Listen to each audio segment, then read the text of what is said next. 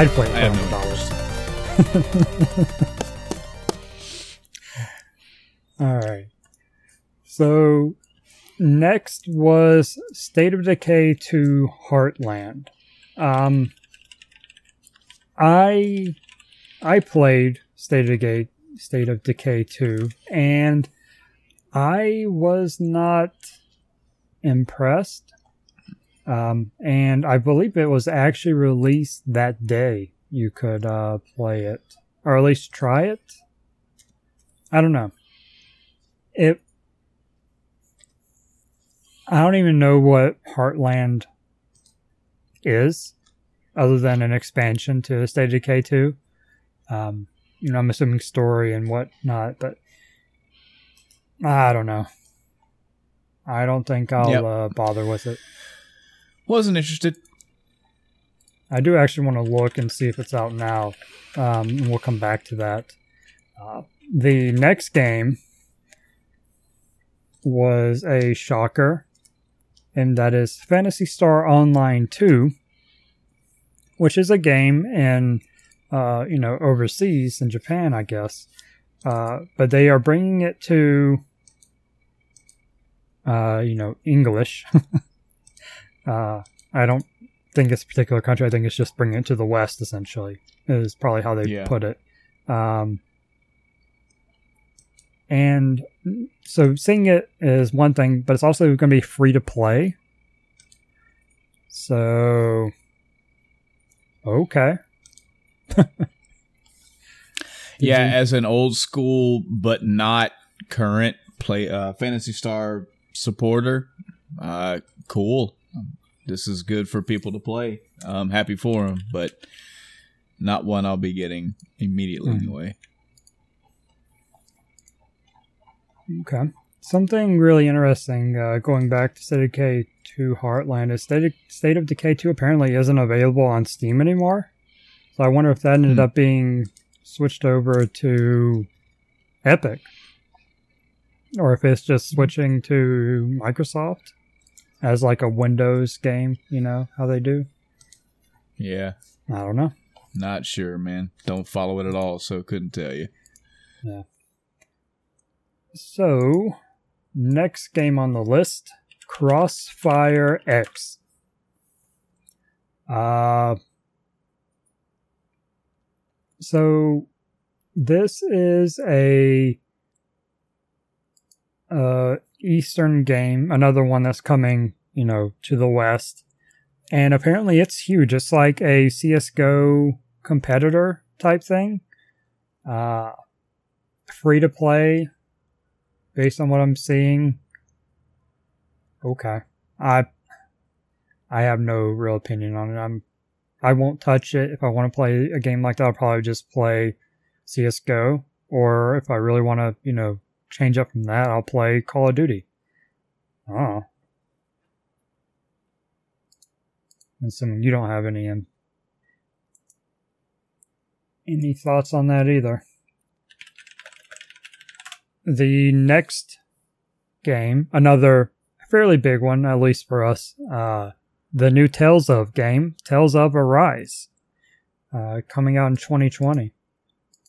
Uh, like you had mentioned earlier, yeah, there's a ton of games, and I have a ton to get caught up on too. I think the last one I played was actually a PlayStation 2 one, uh, and I didn't finish it. I was actually going to restart it on Steam, uh, so I could play it on PC instead of busting out the uh, PS2 again. Um, yeah, But yeah, Tales of you can't go wrong there. It's a great franchise. Uh, this game's not coming out until next year, so we have that long to play. You know, 18 games to catch up. Not that they're related, but still.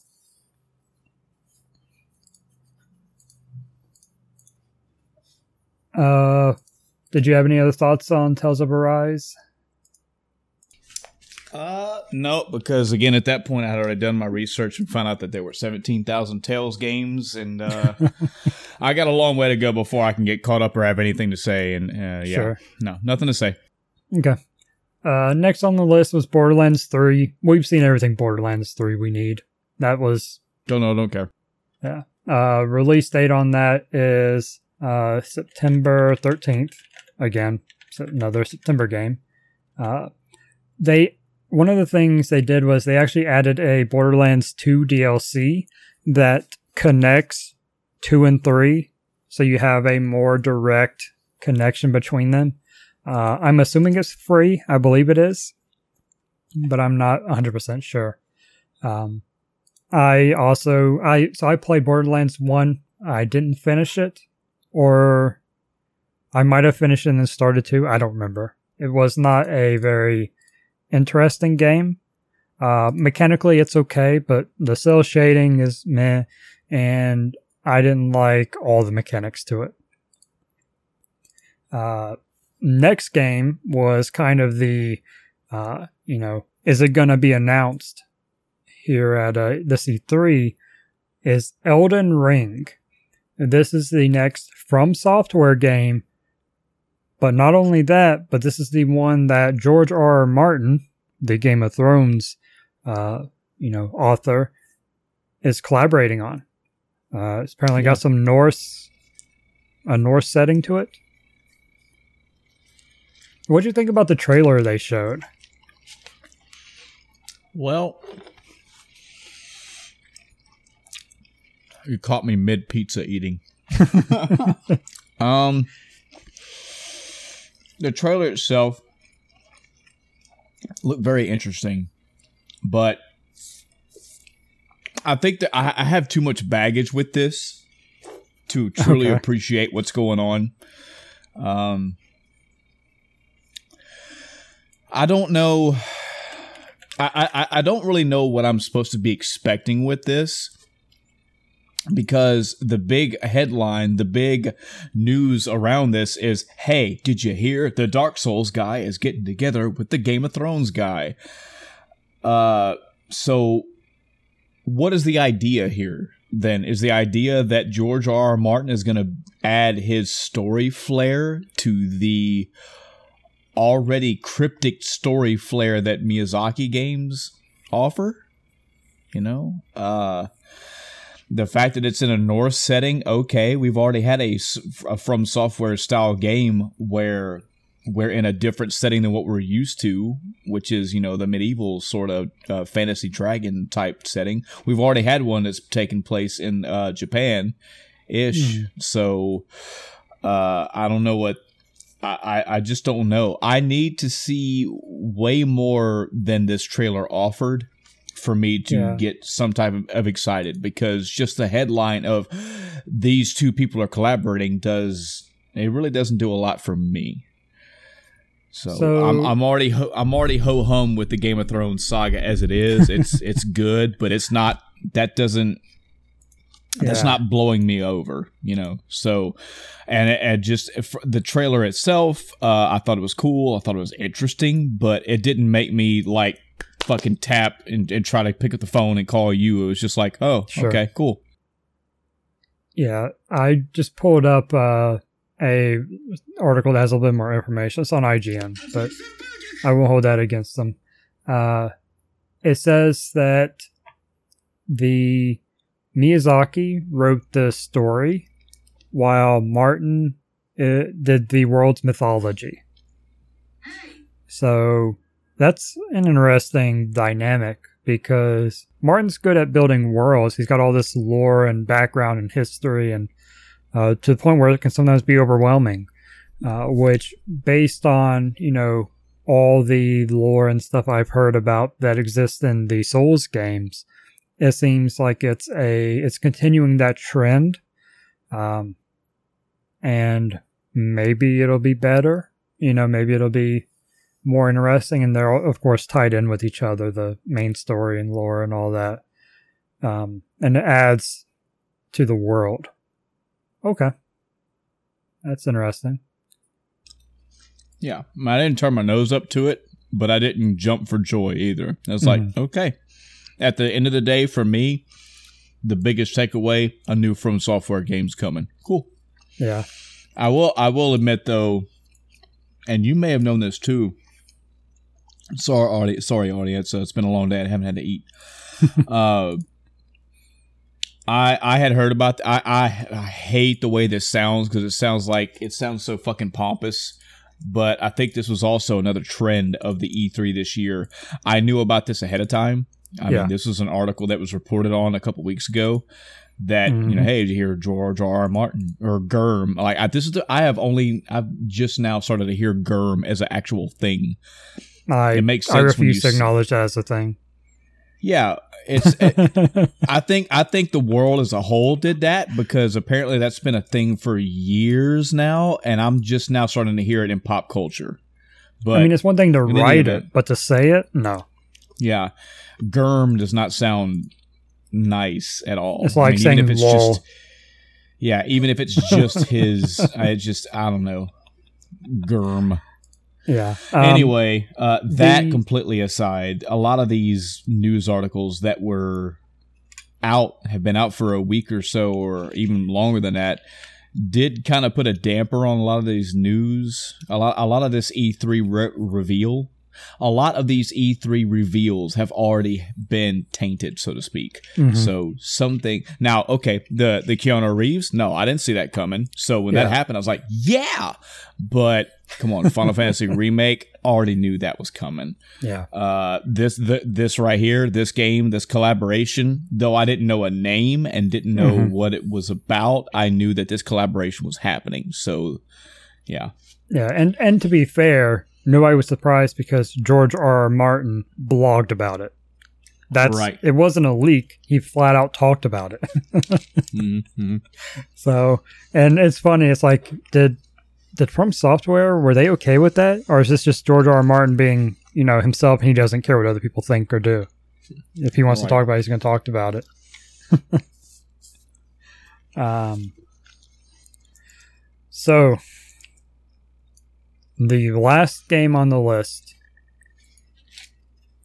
the one that I don't know about you, but I was waiting for during this uh, Microsoft conference. Halo Infinite. wasn't looking forward to it. Was extremely let down. Don't care about it. Wow, really? No, not at all. Jesus. Don't do that to me. uh, yeah. So there was a Halo Infinite. Uh, yeah, it capped off the whole entire event, and it was it was nice to see all that stuff. It was good. Yeah. Good. Lot, lots lots of hope for this. Now, I admit I still don't know what the fuck this is. I'm assuming it's just it's gonna be more Halo. We Yeah. know that but this is not Halo 6, you know? So that's I'm really curious where this is going. Like what is this in the universe of Halo? So Well, more st- more more so I'm interested in your thoughts on it. story wise, I and I don't specifically remember how five ended. I would need to go back and refresh my memory, but my impression is that this is six. Um, you know, I'm actually gonna pull it up, but th- so what we saw, um, Master Chief is found yet again floating in space. You would, it's, I would like to see a list going, including books and stuff of how many times is Master Chief found floating in space or something like that. Because it's a lot.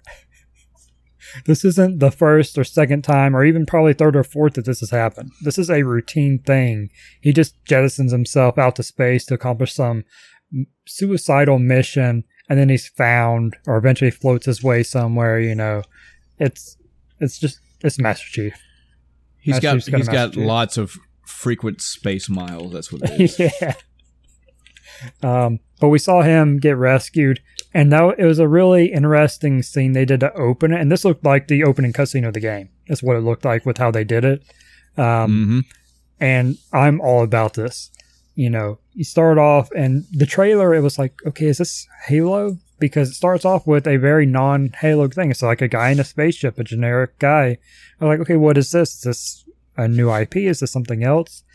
Um, and there's a very little touching moment. Uh, this guy is out in space. He seems to be stranded uh, or something like that, or uh, based. I don't know. It, it's odd but then he you know wipes off his uh, front window and sees which is iced over, and sees Master Chief floating there. So he brings them in, and uh, let, me, let me make a comparison real quick, Chris. Yeah. This is something I thought about as this happened. this Halo Infinite trailer did the what's that in space? Oh, awesome. Way better than Endgame. because in Endgame, spoilers for the first, what, four minutes of Endgame, whenever Tony's like squinting his eyes and he peeks through his fingers and looks and he sees it's Captain Marvel, I was like, of course it's Captain Marvel. I wasn't like, yes, yeah, woo! I was like, yep, it's of course it's her. For hmm. not only the fact that I knew that's who it was going to be, but I was just ho hum that it was her anyway. But when this dude was like, Uh, on his last wits, same almost same scenario. Like I'm about to mm-hmm. die, bro. Shit's getting bad. He wiped it off, and I saw Master Chief floating there. I was like, oh yeah. I was like, wow. Did I just oh yeah over Endgame? Oh man. anyway, little thing. so I did just look up and confirm this does take place after five. This is the sixth entry of the Halo series and the third chapter of the Reclaimers saga. Um, so Okay. yeah, um, so he's floating in space, find him, and uh, the guy jump starts his suit, uh, which is seems to be damaged uh, a little bit, but is not so much that it can't keep you know Chief alive, and gets him booted up. And Chief is kind of in a bad way, actually, the way they talk. Um, and probably sh- you know should be resting, fixing his suit, etc. So I'm curious how that'll play out gameplay wise. Um, but then there's something, an alarm. I don't think we even saw what triggered the alarm. I don't think we saw any Covenant ships. I don't think we saw anything. Uh, the only thing we saw before that and maybe after was the Halo ring, which was actually partially destroyed. Um, I again, I don't know if that's part how five ended. If that was related to, I can't remember, uh, which is a shame. As much as I love Halo, that goes to show how not good that game was. But the big thing here, and my biggest takeaway from this was we are back to focusing solo or solely on Master Chief, which is Thank what I wanted. God, yes.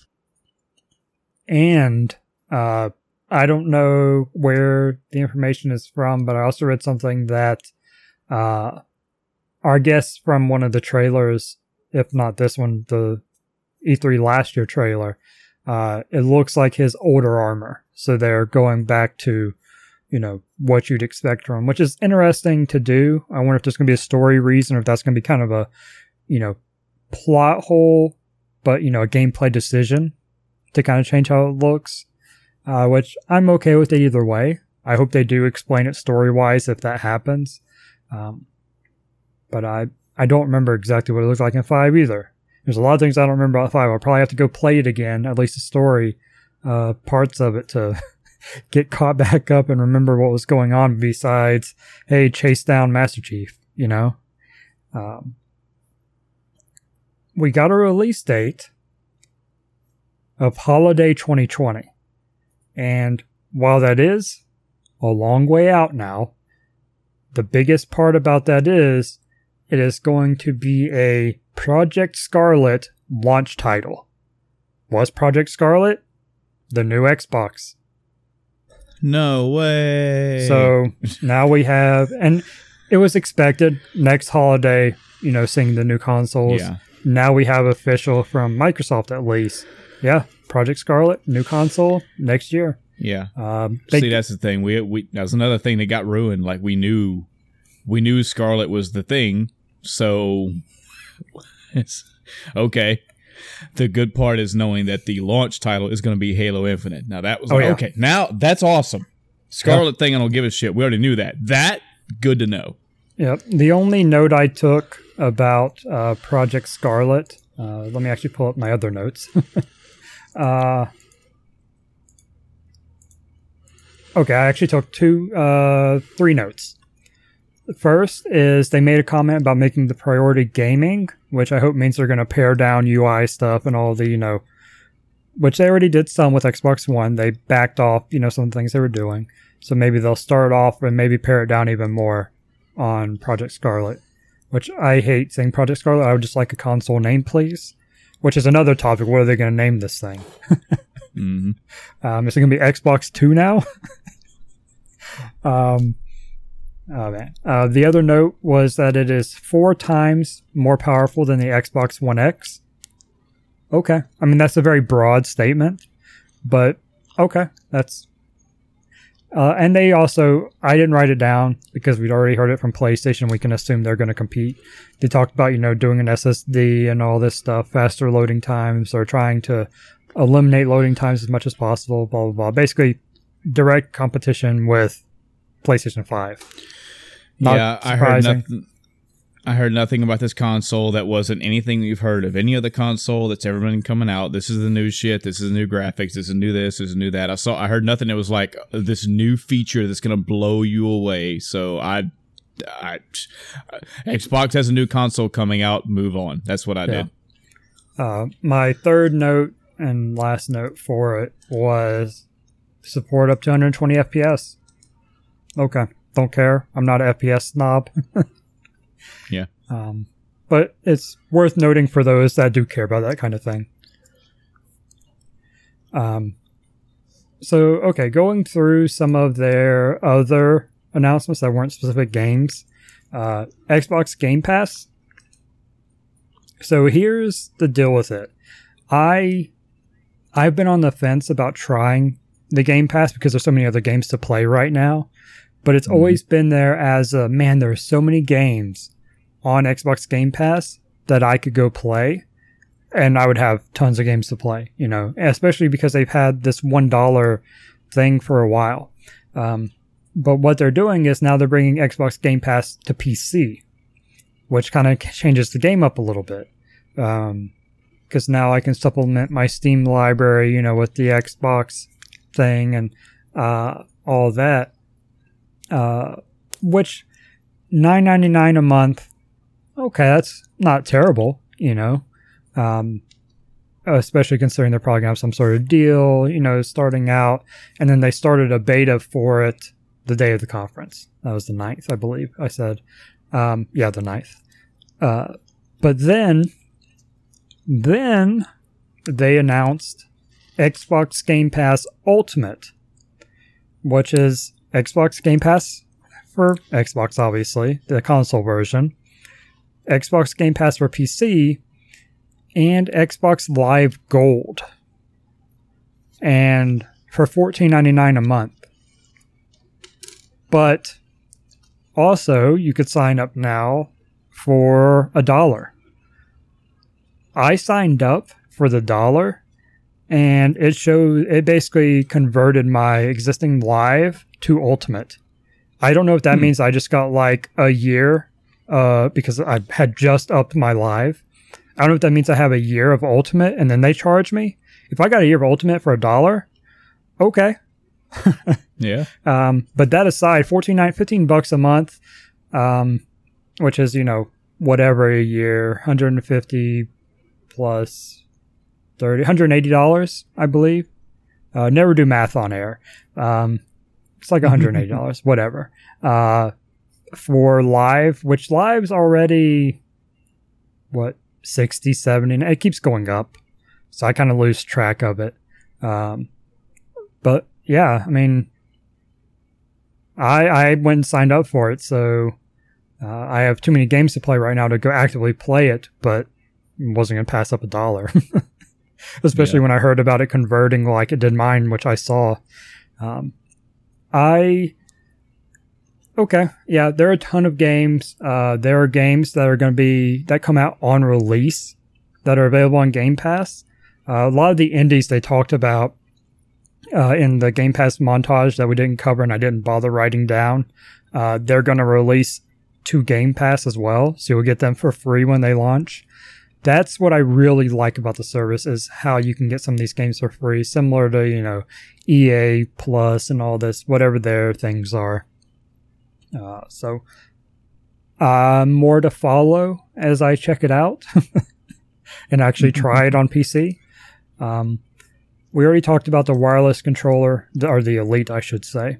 Um, it's got you know I thought it was just called the Elite controller or whatever, but it's actually the Xbox Elite Wireless Controller Two. hmm a very long name for a controller. Um, come that one releases November fourth. I don't know if we talked about that earlier, uh, but the release date on that controller. about the day, but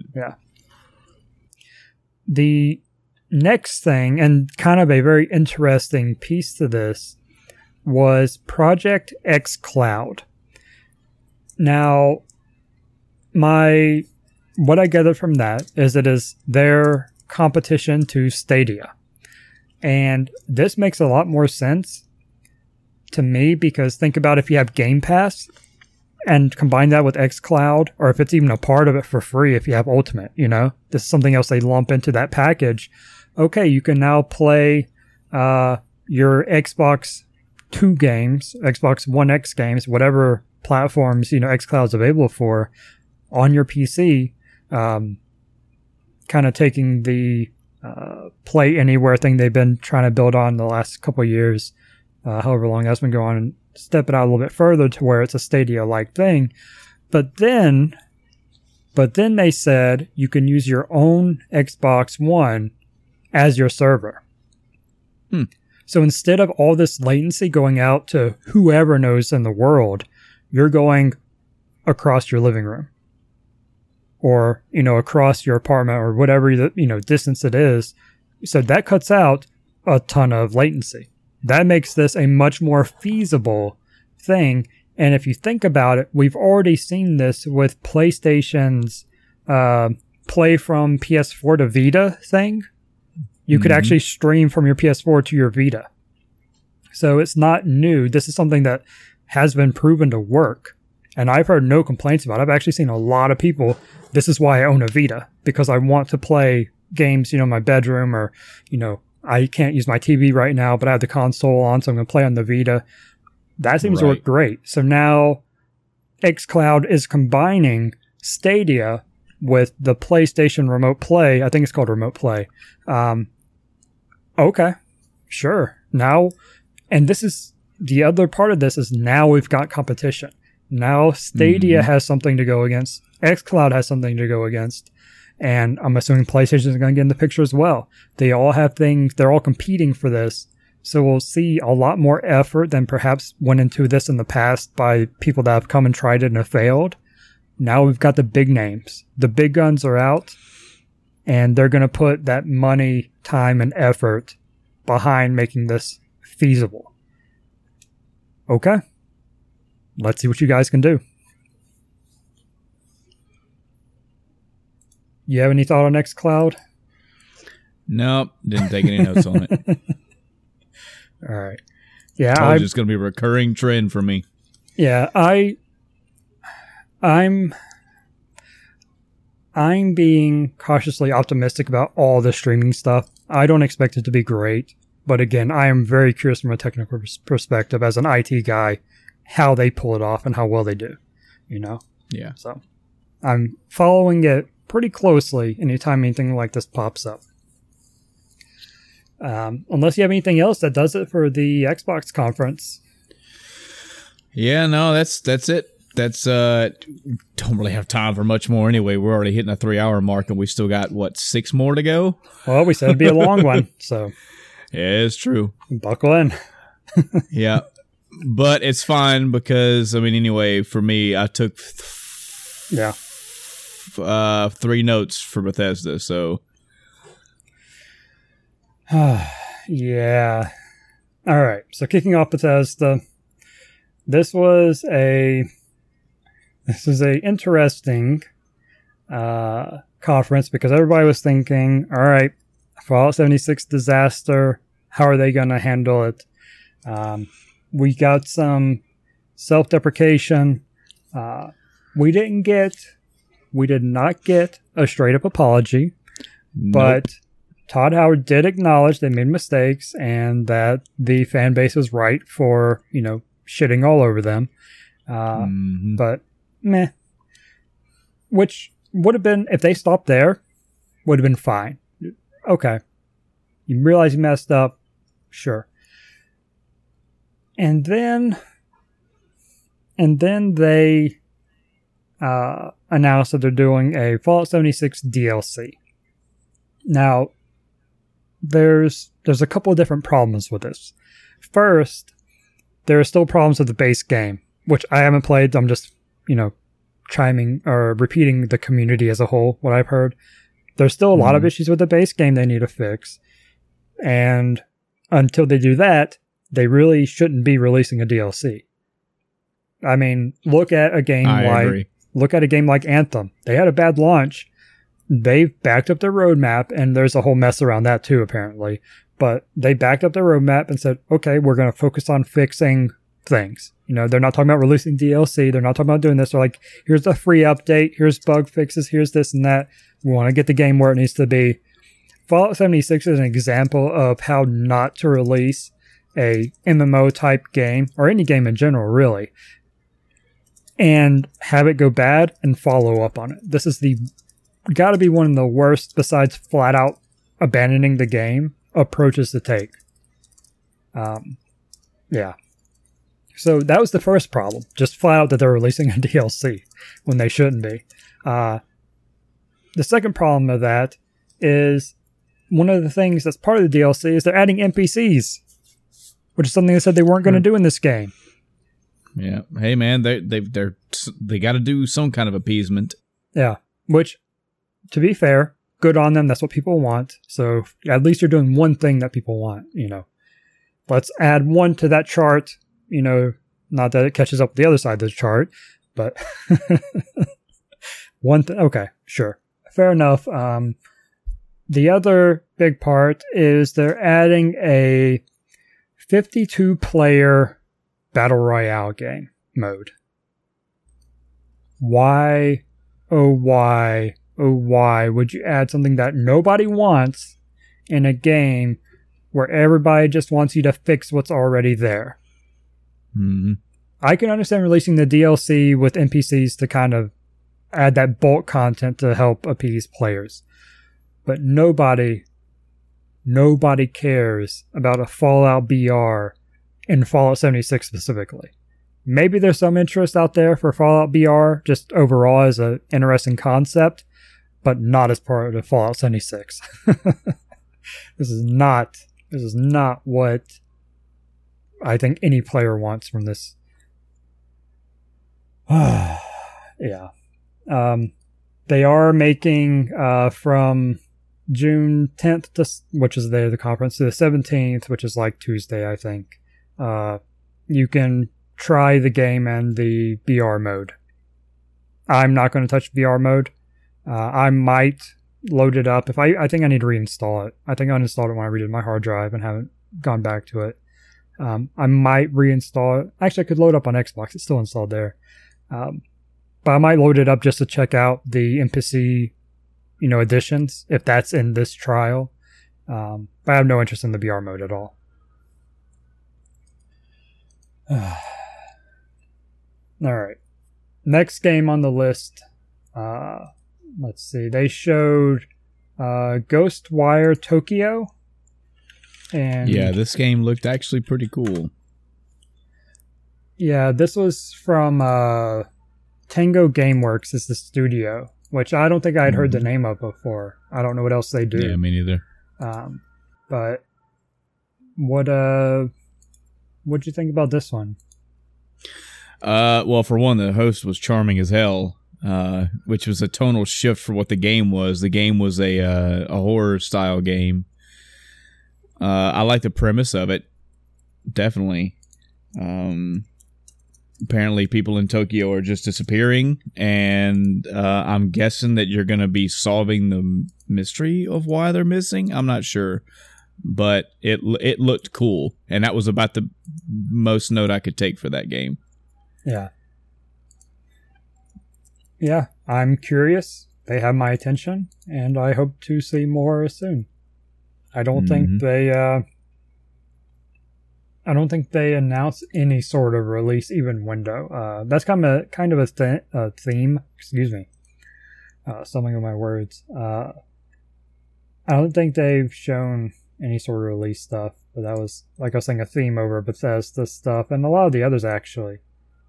Um, yeah. Uh, wow, I typoed that. The next game was uh, a Elder Scrolls Online expansion, uh, Dragonhold. Um, there was, I think I made notes of a couple other things, uh, but I there the next one's Dragonhold, but then there's Scalebreaker that comes out after that. So they've already like announced what's next and then what they're working on after that. Elder Scrolls has a ton of content, my understanding. Mhm. Um, I haven't played it. I don't really have an interest in playing it, but I kind of keep hearing a lot of good things about it. That it's gotten better and there is a lot of Elder Scrolls lore to it. You know, the world has expanded and it's it's kind of unfortunate that, you know, it's in an MMO instead of a single player game. um, and a lot of people are frustrated that, you know, whatever the next Elder, Elder Scrolls game is, Elder Scrolls 6, is going to take so long because they're just pumping all this stuff into ESO instead of single player. Um, I don't know. I don't play it. Probably won't play it. Um, but we'll see. Same. Uh, next game was a mobile game. Uh, Commander Keen apparently says a lot of people upset. Um, because Commander Keen was an old school game. I don't know anything about it, but apparently a lot of people loved it. And they are very upset that not only is this a mobile game, but it is nothing like the Commander Keen they know. Um, Yeah. Which I can understand. yeah. I there's this whole mobile game trend. Everybody all these studios trying to get into the mobile game world with with IPs that shouldn't be going there. Yeah. Uh speaking of, next on the list, and Commander Keen is coming out in the summer, if anybody cares. Probably don't. Um, next game, also on mobile, Elder Scroll Legends uh, is getting Moons of Elsweyr DLC thing on June 27th. Um, this, I haven't played this, uh, but it does look kind of interesting. Um, but it's very much a, based on what I've heard, a pay to win type game. You know, Yeah. you can progress, but it's very slow, and you essentially have to pay to have any sort of reasonable speed of progressing in the game. So that's a big turnoff for that game. Uh, next on the list is Rage 2 Rise of the Ghost. So Rage 2 already getting an expansion. Um, I did not note, and I don't know if you heard anything. Is this a paid expansion or is this free content? Uh, Rage Two. The Rise of the Ghosts. The expansion. I do not know because I don't play Rage at all, so I didn't. I tuned out for this. okay, well, I didn't know if they said during the conference. Um, I didn't. Uh, that they may have, but I didn't. I didn't take any notes on this at all. Apparently, they have a roadmap, so it was already known, and it's expected to come out in August. Uh, oh yeah, there it is. Paid DLC. Even the roadmap specifically says. Uh, Mhm. okay. Um, I haven't heard anything either way about how uh, thoughts on this from people that do play. Um, Rage 2 kind of came out and then people played and silent. I don't know. I don't actually know opinions on it. Yeah. Uh, I like how that date added August 1st and I just put August. Anyway. Uh, yeah, I, I don't know. I, I intend to play Rage 2 at some point after I go back and play Rage 1. Because it is a direct sequel and I never played the original. Uh, next game on the list Wolfenstein Cyber Pilot. Now, they didn't show much or talk about this much, but it is a VR Wolfenstein game. What do Sure. you think about that? I, Chris, the last note I got for this whole thing is gameplay from it from Doom Eternal. So I, All right. I didn't care. All right. Well, we'll jump through these. Yeah, I uh, apparently comes out next month. Uh, Ju- oh, the same day as Wolfenstein Youngblood, which is the next game on the list. So Yeah. I don't know if it's based on Youngblood or based on the last one, or if it's completely separate. But right now they have the same uh, release date, and it's only twenty bucks, Mhm. so that's cool. Uh, if you're into that, I'm sure. Yeah. Um, so then, like I said, the next game though is Wolfenstein Youngblood, the next game in the Wolfenstein franchise. Um, yeah. Looks interesting. I haven't played a Wolfenstein game. I should. So They're on my list to go back and play. Yeah. I've played the first two. Very good, exceedingly mm-hmm. good, especially with the direct with the direction that they've taken Wolfenstein, period. All into it. Very good. However, the old grumpy man in me comes out every time I see this Wolfenstein Youngblood because for some fucking reason they decided to make it where it's it's I'm sure they'll incorporate him somehow, but now it's about his two daughters instead of him. Mhm. And I know that's that sounds like oh you just don't like change. There are a lot of times where I don't. I don't know why we've decided to do this. You know, if Wolfenstein 1 followed uh, BJ, Wolfenstein 2 a little bit further. He's already got a woman. The woman gets pregnant, so obviously she's going to have kids. Fast forward, what, 20, 25 fucking years? Now we're playing as the kids, and they got daddy locked up. I, I, was yeah, I'm an asshole. I don't like change, I'm to tell you. Was there any co-op in the other ones? Like main Uh, story if- co-op? I don't believe so because it was usually just BJ. But at, if I mean, of course, I don't play with. I didn't play it with anybody, so even if it Mhm. was, I wouldn't. I wouldn't have known. Yeah, that that was my big note for this one. Was it you can play co-op campaign, which could be a reason they decided to go with the you know daughters instead of pairing uh, BJ up with someone. But Yeah, Okay. and I mean, if this is it, okay. If this was an offshoot, you know, if this is like a, uh, if if if Wolfenstein three, the whatever whatever was coming out. And then this was like just an offshoot, like a side game, like a Halo Wars offshoot, Sure. you know? I wouldn't care. But it's almost like this is like the next game in the series of the story. And I'm I'm just I'm not a I don't I don't care for it. I can understand that. Yeah. Um, I like I said, I haven't played it. I've heard they're amazing games, so uh, they're on my list to go back and play. the Mhm. backlog. Yep. Um, so the next game we saw was from Arkane Studios, and that is Deathloop. Um, this was odd. Um, not quite sure what to think about that. Uh, but it's basically like a Groundhog Day type story where these two assassins are trying to kill each other. I don't know how this gameplay loop works as a whole, you know. When does it end? You know, what are we going to? What's the objective in this? Uh, you know, where, why?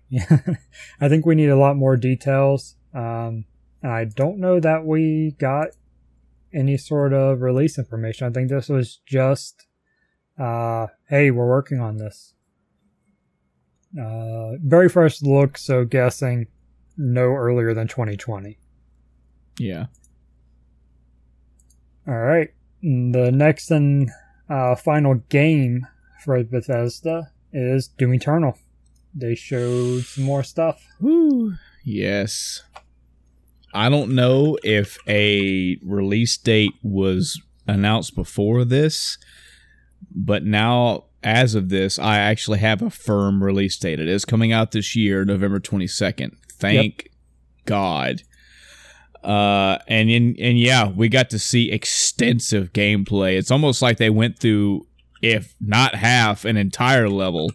Uh, probably not. There's got to be way Mhm. more to it, but man, you got to see you got it, it's they just put the controller in somebody's hand some fucking where, and gameplay ensued for Yeah. a good five minutes, and it was multiple enemies getting taken down, getting killed, multiple scenarios and multiple rooms, and it was just I got to see that yep that they're they're doing it. it's it's gonna be good. The music matched, the action matched, everything mm-hmm. matched what I was hoping this sequel would be. Some new features, some new weapons, some new stuff to look forward to, and yeah, this is good. This is real good. This is like my last gung ho hope for a game this year, and uh, it was it was good to get to see the gameplay. It was definitely good to get to Yeah. see the gameplay on screen. you know, I I watched. I didn't have any issues with it. I do not like that a big fan. I say fan. A big viewer takeaway from that demo was that the person doing the demo wasn't very good at the game. Really? well, I, Uh, sure, they missed a lot. They absolutely did. I saw that. But that wasn't my takeaway. I wasn't like, man, out of all the things they've showed in this gameplay, that person's really bad. That's what I'm going to take away from it and talk about. Really? yeah. So I'm confused. Did was that somebody's takeaway? That's I've seen that on Twitter and on Dropped Frames Oh. as mentioned and stuff like that. I- yeah. I was every time he was taking hits or she whatever. Every time that that Mhm. you know consequences were happening, I was like, awesome. You're not get so this makes me f- at least feel like this is authentic. yeah, You know, this is somebody playing it hopefully live right now or recorded, but they didn't doctor it up. Like this is yeah, you're gonna go through, you're gonna get hit. exactly. Uh, and and I mean, I it, that that really bugs me. Like I, I Yeah. didn't hear this. I didn't, I didn't I didn't read this. That, It's that's a really ignorant way to think about it. You're Yeah. nobody's gonna play through this thing a hundo percent. yeah. It was like, oh, they're obviously playing on console or playing with the controller at least because of how bad they are. It's like, come on. That yeah, that's totally not even something to care about. I actually enjoy the authenticity of s Mhm. seeing somebody get hit and get hit a lot. So Absolutely. You, good, awesome. And uh, the other thing they announced, I don't know if this was heard of before, but they uh, talked about battle mode, which is a PvP mode. hmm I know nothing about it. Yeah, me Um, neither. I'm- and know, I, I'm an outsider looking in on Doom. I appreciate the game for what it is, but I haven't played any of the recent stuff. Um, yeah, the new Doom is is totally fucking awesome. Is yeah. it's really nice to to hear that music. Big fan, man. Mm-hmm. So the other topic they talked about was that they have been working on Orion, which is a set of cloud streaming game engine technologies, which is a lot of words to say they're they developed an engine or tools for engines to use to help compatibility with Stadia and other streaming platforms like that. So they're actually putting a lot of work into making this better across the board. Not just Bethesda. This is stuff that other studios will be able to use. hmm So cool. I I love that Stadia isn't in a bubble, isolated, just doing this on their own. If Right. we're gonna if we're gonna get a good product, it is going to take this level of collaboration and effort across the board, whether it be cooperative or competitive. It has to be there for this to be pushed like it needs to be. Yeah. Uh, any other thoughts on Bethesda? Nope. All right. So next, technically, is Devolver Digital. I didn't even watch it. Any uh, notes for it? Uh, the carrion game looked pretty interesting. It was uh, platforming, but you didn't play as like a standard character. You played as like this tentacle thing. That looked really cool. And uh, apparently, the messenger is getting some uh, uh, DLC slash sequel with Ninja Vacation. And I put, "Do I want to torture myself again? Uh, we'll see." so that was it. Okay. Um, I I haven't even looked up the game list, so I, I feel That's bad because I, I was like, I'm gonna go back and watch it, and then I never did, and I I don't really regret it. Devolver, I I can appreciate them being different, and trying something else and stuff. But I'm just overall, the games don't necessarily justify that. Uh, I haven't seen anything really outstanding uh, during any of their previous conferences. So mm-hmm. it is what it is. Uh, next up, PC Gaming Show. Uh, once again hosted one note. once again hosted by you know the amazing Day Nine. Uh, Frankie yeah. was the co-host again, and they're a good pair. They both do a very good job of hosting, and mm. uh, yeah, I'm big fan of their press conference. Period. Uh, I yeah. like I like their tone. I like their attitude. I like the way they present it. It was just unfortunate that I didn't care about damn near any game in this entire thing. Yeah, I'll probably be going through these quicker because yeah, there weren't a whole lot that were very interesting. Though we do have a lot of 2019 release dates in here, uh, so that's the thing. Uh, first game, Evil Genius 2 World of Domination. I don't know what Evil Genius 1 is, uh, but apparently it's coming out in 2020. Um, one of the big PC Gaming Show games is Vampire the Masquerade Bloodlines 2. Mm-hmm. I never played the other ones, but there is a huge cult following. I don't even know if I'd say cult following at this point. A huge following for the game. Um, so finally getting a true sequel because I think there were some offshoots before that didn't people didn't like. yeah. Um, but this goes back to the core. Uh, March 2020. Yeah, Adam uh, sends his regards with this one. He's looking forward to it, or or at least he's interested mm-hmm. in seeing how they handle it. So yeah, I I figured he would be, and I think he actually talked about it before. Uh, mm. One of the last times he was on. The next game was interesting. It is Starmancer. Uh, it's published by Chucklefish, which I know I've seen them publish games, but Ominux is the developer, which I'm not familiar with. But this is this was a game that I'd never heard of. I don't know if this is the first release of it or not, but it is a looks to be sort of a Dwarf Fortress meets space type thing, which I love Dwarf Fortress. Um, so, okay. Tell me when it's coming out, and I'll uh, throw it on my list and maybe even pre-order it.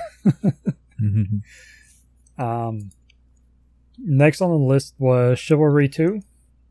Uh, didn't play the first one, and now there is a game that is a direct competitor already out that is likely better than this is going to be. So that's not good for the chivalry guys. uh, comes out in 2020 though, so maybe they can look at what the other game does, which I don't remember what it the name is. It starts with the M. Um, they've Mountain got a year. no, it's no, one word. Uh, I, I don't remember. I keep hearing it's basically realistic combat like the way you swing, your angles and everything matter a ton. Um, and Chivalry kind of did that first, I think, at least in mm. recent memory. And then this yeah. other game came along, was better, and now Chivalry 2 is coming out. And yeah, it's a thing. Uh, next on the list, Planet Zoo. I mean, it's a zoo sim. Uh, and this one, they're looking to expand it further. There's a beta this summer. Uh, comes out November 5th uh, of this year. Um, real quick, uh, one thing we didn't address at, for the PC Gaming Show is that it was sponsored by Epic, which we talked about a little bit before. Um, there are only four games that I confirmed are Epic exclusives out of this list of 33 games. So the hmm. concern over how many of these are going to be Epic exclusive, some of these could change maybe they did and they just didn't announce it during the conference, you know, but I did research after and during and confirmed uh, I couldn't find information on two of them to confirm either way, but four out of 32, not bad. Not a big concern then. Uh, but Chivalry 2 was the first one that was Epic exclusive confirmed. Um, but yeah, Planet Zoo, it looks to be fun, November 5th. Uh, next game was Mosaic. Uh, I don't remember what that game was. Comes out this year. I don't think they gave a uh, actual date. They just said 2019. Uh, I'd have to actually pull it up on Steam to see what this game was. Uh, let's see. Oh, this was the kind of uh, depressing, uh, atmospheric game. Don't know how it, you know, gameplay wise, but it's kind of a, I'm assuming a play on, you know, modern society, phone society, etc., blah, blah, blah. Mhm. Whatever. Um, it's a thing. Uh, 2019 release date. Uh, next game was Midnight Ghost Hunt. So, this is a interesting game in that it is a offshoot of the prop hunt type of genre, which is really a typically a mod type game. Uh, for like Garry's mod has a mode in it. Uh, Call of Duty added a mode in one of their games for this, I believe, or something like that. Um, thank you, rabbit's escaping. Uh, but it had some additional premise to it of um, the ghost, which is you know people that hide in props, can actually fight back. And then when it hits midnight, if they survive to that point, they go on the offensive. so it uh it, it looks interesting. And I'm sure it'll be like probably a twenty dollar game, if that. So maybe I'll uh, give that a shot. Uh, there is no release date that I found on that, but we'll see. Uh, it's another one of the Coffee Stain Publishing games, which we see throughout PC Gaming Show every year, at least recently. Um, They Mhm. publish a lot of indies. Uh, next game was Unexplored 2 The Wayfarer's Legacy. Uh, I didn't play the first one. I don't think I've heard of this game. Nope. Uh, it's a action RPG, roguelite, etc. Um, okay, coming in 2020. We'll see when we get some more information. I don't know that I would be interested. It looks too stylized. I don't know. Yeah, I don't know. We'll see. Uh, so Mutant Year Zero Seed of Evil is the next game, and I want to look this up to confirm, but I believe it is a uh, DLC. Yeah, it is. So Mutant Year Zero getting its, I think, first DLC. Uh, yeah.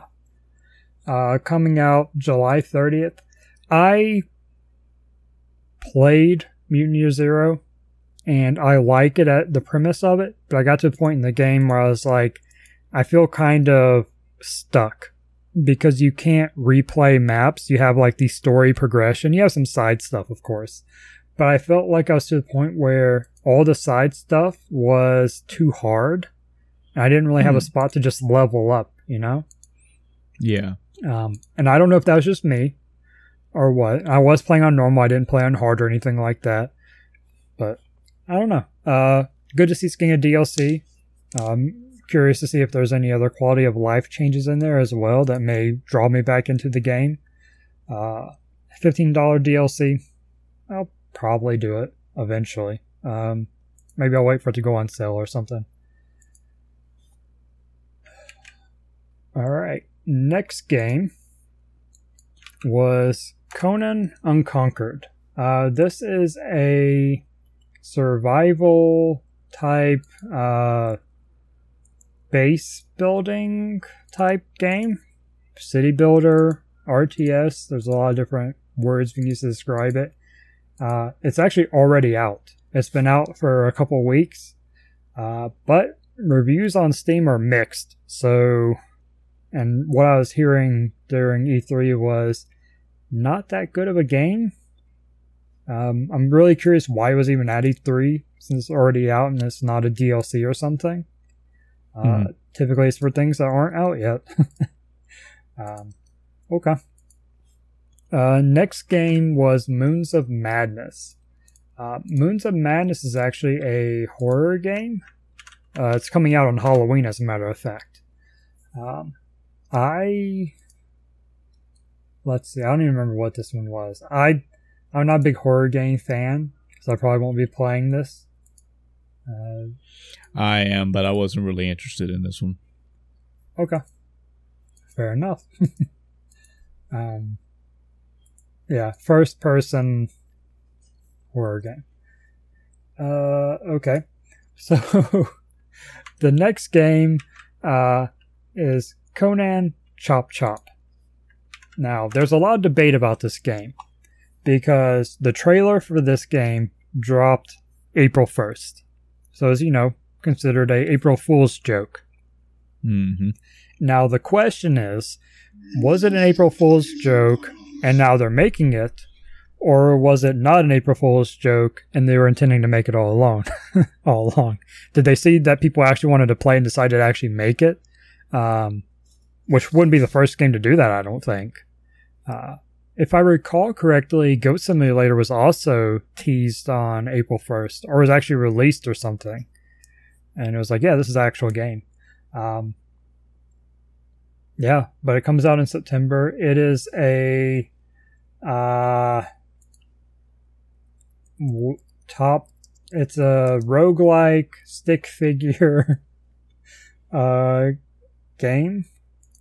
I'm probably gonna play it just to see. It, it seems like it'd be a laugh, you know. Um,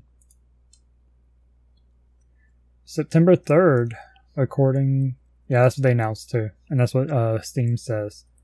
Okay, uh, let's go ahead and add it to my wish list. All right. Uh, next game was Last Oasis. Uh, I don't remember this game at all. Which one was this? Oh, this is the traveling base fighting game thing. You build little vehicles. It reminds me of, uh, is it Besieged, which lets you build contraptions to accomplish goals? Yeah, I believe so. Yeah. Yeah, it reminded me of that, but against like based in a, in a world where you build your base, and apparently you can actually build a base on the ground and then pack it up in your vehicle and move it around. So, okay, seems interesting. Uh, we'll see. Uh, let's see, September third, uh, same day as Conan Chop Chop actually, which is I thought was amusing because they were back to back on the trailers as well. Um, and I think it's intending to go into early access at some point too. They have a note on the Steam page for that. Um, Mm. Next game looks very interesting, and that is Age of Wonders Planetfall. Now, this is published by Paradox, who, if I'm not mistaken, also do. Uh, are they behind Cit? No, they do uh, City Skylines and Stellaris. So they're in the you know top-down strategy-based games like that, um, historical strategy games, if you will, is the way they are worded on Wiki. Um, this looked like it contained aspects of that, like Stellaris Civilization, but then when you go down into a fight, it looked like XCOM type combat, turn based, tile based combat, which looks amazing. Uh, and I did watch a little bit of an interview that they those guys did. Game comes out August sixth. I'm probably going to be playing it. it looked really Okay. good, uh, especially I I play Civ games. Um, they actually put it already on my wish list, so I know when it uh, when it comes out. Uh, yeah. The next game was Zombie Army 4 Dead War. Um, I don't know anything about this franchise. I didn't know it was a franchise. um, it's by the people that made Sniper Elite. Um, apparently, okay, so the Zombie Army trilogy is standalone Sniper Elite campaigns where they replace zombie or Nazis with zombie Nazis. So basically the same thing. Just you're fighting zombies. Okay, Mhm. sure. Uh, probably won't be playing it. Didn't really jump out at me as anything special. Uh, I do like. I haven't played any of the Sniper Elites, though I have one of the latest ones on my Steam library now. Uh, seems interesting. I like the uh, sniper elite mechanics to it. You know, being able to see your bullet go through the enemy and stuff like that. Um, okay. So next game was Remnant from the Ashes. My takeaway from this was it is a Souls type game with guns. If that makes sense. Sure. Yeah. I, I don't know if that's what's actually going to be, but that's kind of the uh, takeaway from what I saw and what I heard people talking about. Uh, release date is August 20th. You can pre order for August 16th. I probably won't be playing it, but I'll be watching someone play through it to see what it actually is. Because uh, it's at least got me curious as to how it works mechanically. So we'll see. Uh, next game was Griftlands. This is a interesting game um, because first of all, it is a card based game. You know, your abilities and things you can do are based on cards. You know, similar. Uh, I think the one closest is is like Slay the Spire, where you have a list, a set of cards that are your options available to you, and it's a roguelike. Uh, and you can like negotiate or fight and it has a lot of choices to it on you can approach situations in different ways. Uh, uh, release date july 11th so less than a month now. Uh, i might check it out. Uh, steam doesn't have a price for it so i don't know how much it's going to be. I imagine probably a $20 game so that's easy enough to you know at least try uh, one of the perhaps bigger announcements for at least certain crowds uh, during the PC Gaming Conference was we heard more about Shenmue 3. Uh, I don't know how much of the information there was completely new. It looked very much like the other ones. mm-hmm. um, I I wrote down November 19th, but I'm seeing August 27th. Uh, yeah, I'm saying mixed. I think it's November 19th. I think they pushed it back, is what I'm seeing. Um, okay, cool. I'll, I need to get, I need to, I think I beat one and didn't beat two, or I need to go back and play one and two. Uh, I'll probably do that on Steam or wherever else they did the, you know, re-release uh, of the game. Uh, okay. Next on the list, Songs of Conquest. Uh, oh, are you gonna play Shenmue, or do you have no interest? Did you ever play on Dreamcast? Uh, yeah, I did not. So I, yeah, could tell okay. you. Understandable. Uh, so Songs of Conquest, another Coffee Stain publishing game. Uh, it. My first thought was it reminded me of uh, Graveyard Keeper type graphics. You know that pixelated style. Um, and this is what I've heard. It's an adventure strategy game, uh, similar to like Might and Magic uh, before. Uh, looks interesting. They're doing a closed alpha soon at some point, uh, but it doesn't come out until late 2020. Um, so this is the initial uh, look at it. I, am interested. I, I kind of want to see where it goes. Uh, okay. Next on the list is Warhammer Vermintide 2 Versus. So this is their PvP DLC or mode. Their I say DLC expansion. I don't think it's actually paid content. I could be wrong, but it sounds like just adding a PvP mode to the game. Uh, I know nothing about Warhammer Vermintide. I've heard mixed, I want to say mixed opinions on it, um, but a lot of people like it. So, hey, good for them and that actually was releasing the next day, I think, uh, or that day, because I think the conference was on the 11th. Yeah, Tuesday, which is the day it released. Um, uh, no, it was actually the day after. The conference was the 10th. Yeah. So always like when it's like, yeah, we're releasing this today or we're releasing this tomorrow. Uh, the next game on the list is Per Aspera. and I it seems to be a uh, I think the way I heard it was it is a macro base simulation game. The the difference there being that uh, a lot of Sims it's like down to individual you know buildings and people in the buildings and you know building up from there. This based on what people were saying, sounds like it's more, all right, this is a large chunk of a base. This is another large chunk of a base. This is connecting things or connecting bases. So you kind of deal on a higher level, um, kind of more like how Civ, you deal with your cities instead of your real individual, you know, buildings, even though your cities have buildings, but if that makes sense. Um, so it's interesting. Uh, I don't know if I'll play it or not. I think I would have to see or hear something really good about it, like a unique mechanic or something like that, that kind of makes that separates it from the uh, rest of the simulation games. Um, even as a mm-hmm. simulation mm. fan, like I am, uh, or a cheap price may get me to try it. Um, but it's release date 2020, no specifics, so we'll see.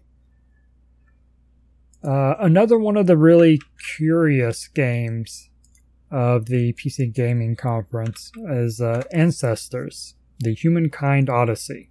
Um, we saw a little bit about this last year.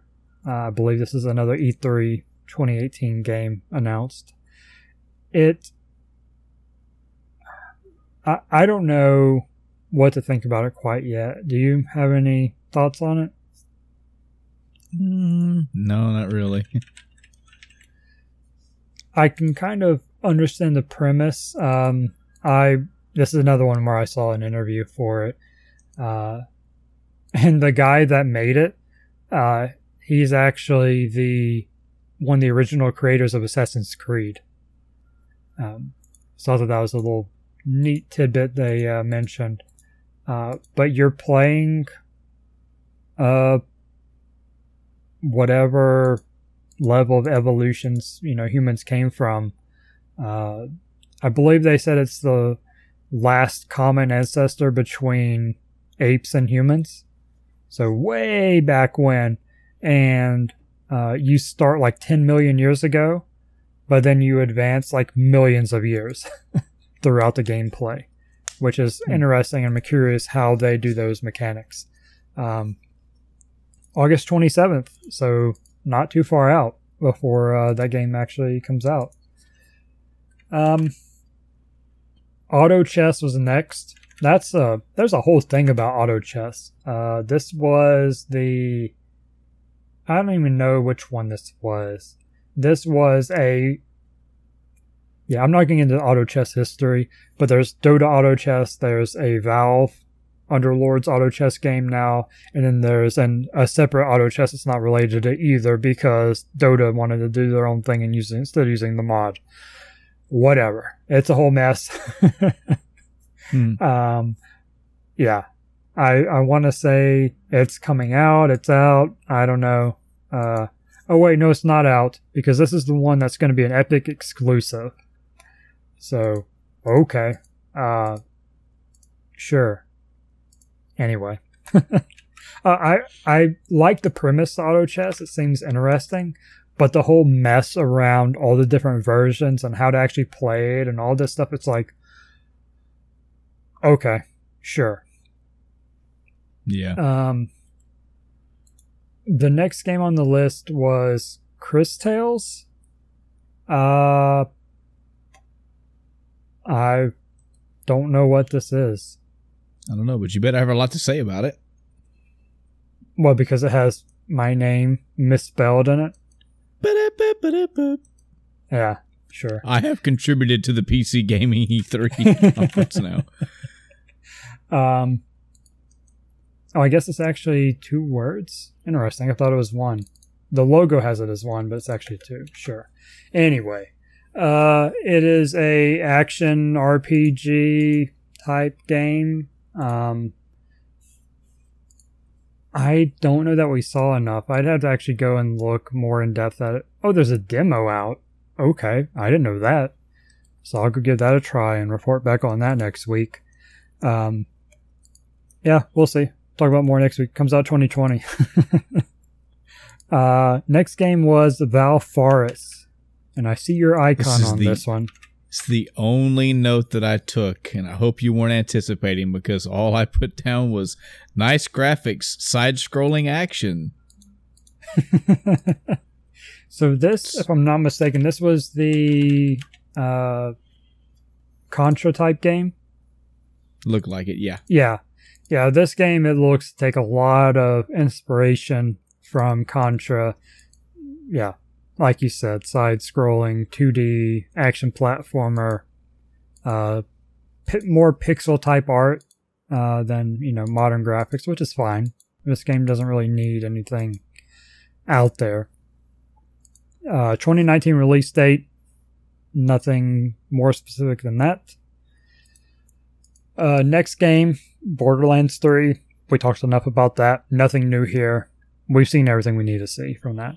Um, September 13th, if you forgot the release date from the other million times you've heard it. Uh, next game was one of the more amusing ones from this, and that was Maneater. Uh, you play a shark. Okay. it looks silly and fun. Uh, I don't know. Let's see. Did I put a release date? No, 2019. They don't have one yet. Uh, but you play as a shark, and apparently there's RPG mechanics. You have like leveling systems and stuff as a shark. Here you go, another non-humanoid. Yeah. You can eat the humans instead. Uh, Too cute for my taste. Trying to be Ah. cute. Gotcha. Uh, and it is going to be an Epic exclusive for a year. Uh, which is kind of sad. Because I was, I think I was to play, I think I already put my, I was to put my wish list on Steam when I saw that. Uh, okay. Next one is Terraria Journey's End. This is the next uh, DLC expansion, whatever you want to call it, for Terraria, which has a ton of content at this point, I believe. uh, Journey's End, I think someone was saying it's like the second to last expansion they're going to do for the game or something. Or it might be its final major update. Uh, okay. I hope uh, Terraria fans like it. I haven't played it. Um, so not much to contribute there. So the next game was Telling Lies. Um, this is a FMV type game where you're working out some sort of puzzle, I guess. Um, it looks huge for what it is. For FMV, it's, they're usually shorter games, but the amount of characters and stuff they showed during the uh, the video, the trailer, whatever you want to call it, it looked like a lot of content to it. Uh, and let's see, anything? Nope. I think that's it for that game. I didn't really get anything gameplay wise from other than this FMV, and you're trying to decipher these and messages and find hidden stuff. Um, comes out this year. Uh, next up, Warframe Empyrean. Uh, Empyrean's the next Warframe expansion, DLC, whatever you want to call it. They didn't announce much because they're doing the full reveal on July 6th uh, at, uh, uh, what is it? Basically, their con, their little event they have. Uh, I'm sure Warframe fans are going to like that. I haven't played it, which is a shame, but I have a lot of games to play. hmm Um, so next up was Genesis Noir. I think that's how you say that. Um, it's. I don't know what this game is, and I was made even more confused when I read the Steam description, which says that the game is set before, during, and after the Big Bang. Okay. Uh-huh.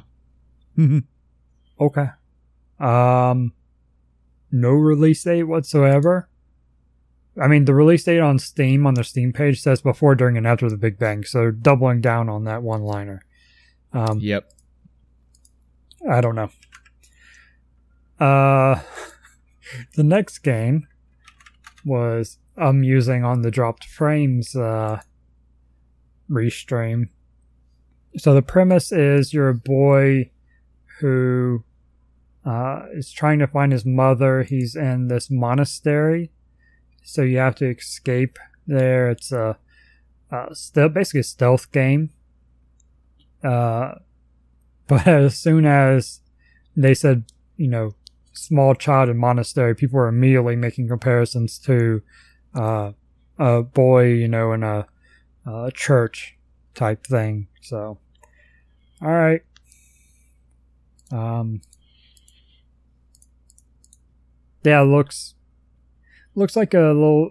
I don't know if the game is supposed to be cutesy or not, because it seems to be more of a serious setting. But the art style lends itself to possibly being a cutesy game. I think it'll just, you know, more time will tell. Uh, the last game they showed was the uh, was Baldur's Gate 3. So what had been announced at Stadia, this was the big reveal for a PC gaming show. Um, no release date. Uh, basically, all they did was share, you know, some background on, uh, excuse me, on how they, you know, got to doing the game and stuff. So, good for them. Uh, look forward to maybe getting caught up on the franchise and playing it when it comes out. There were, I have two notes for non gaming stuff. Because, of course, you know, the PC Gaming Show is sponsored by people other than Epic, you know, Samsung and whatnot. Uh, so Samsung showed a 27 inch, 240 hertz G-Sync curved gaming monitor uh, that's coming out next month.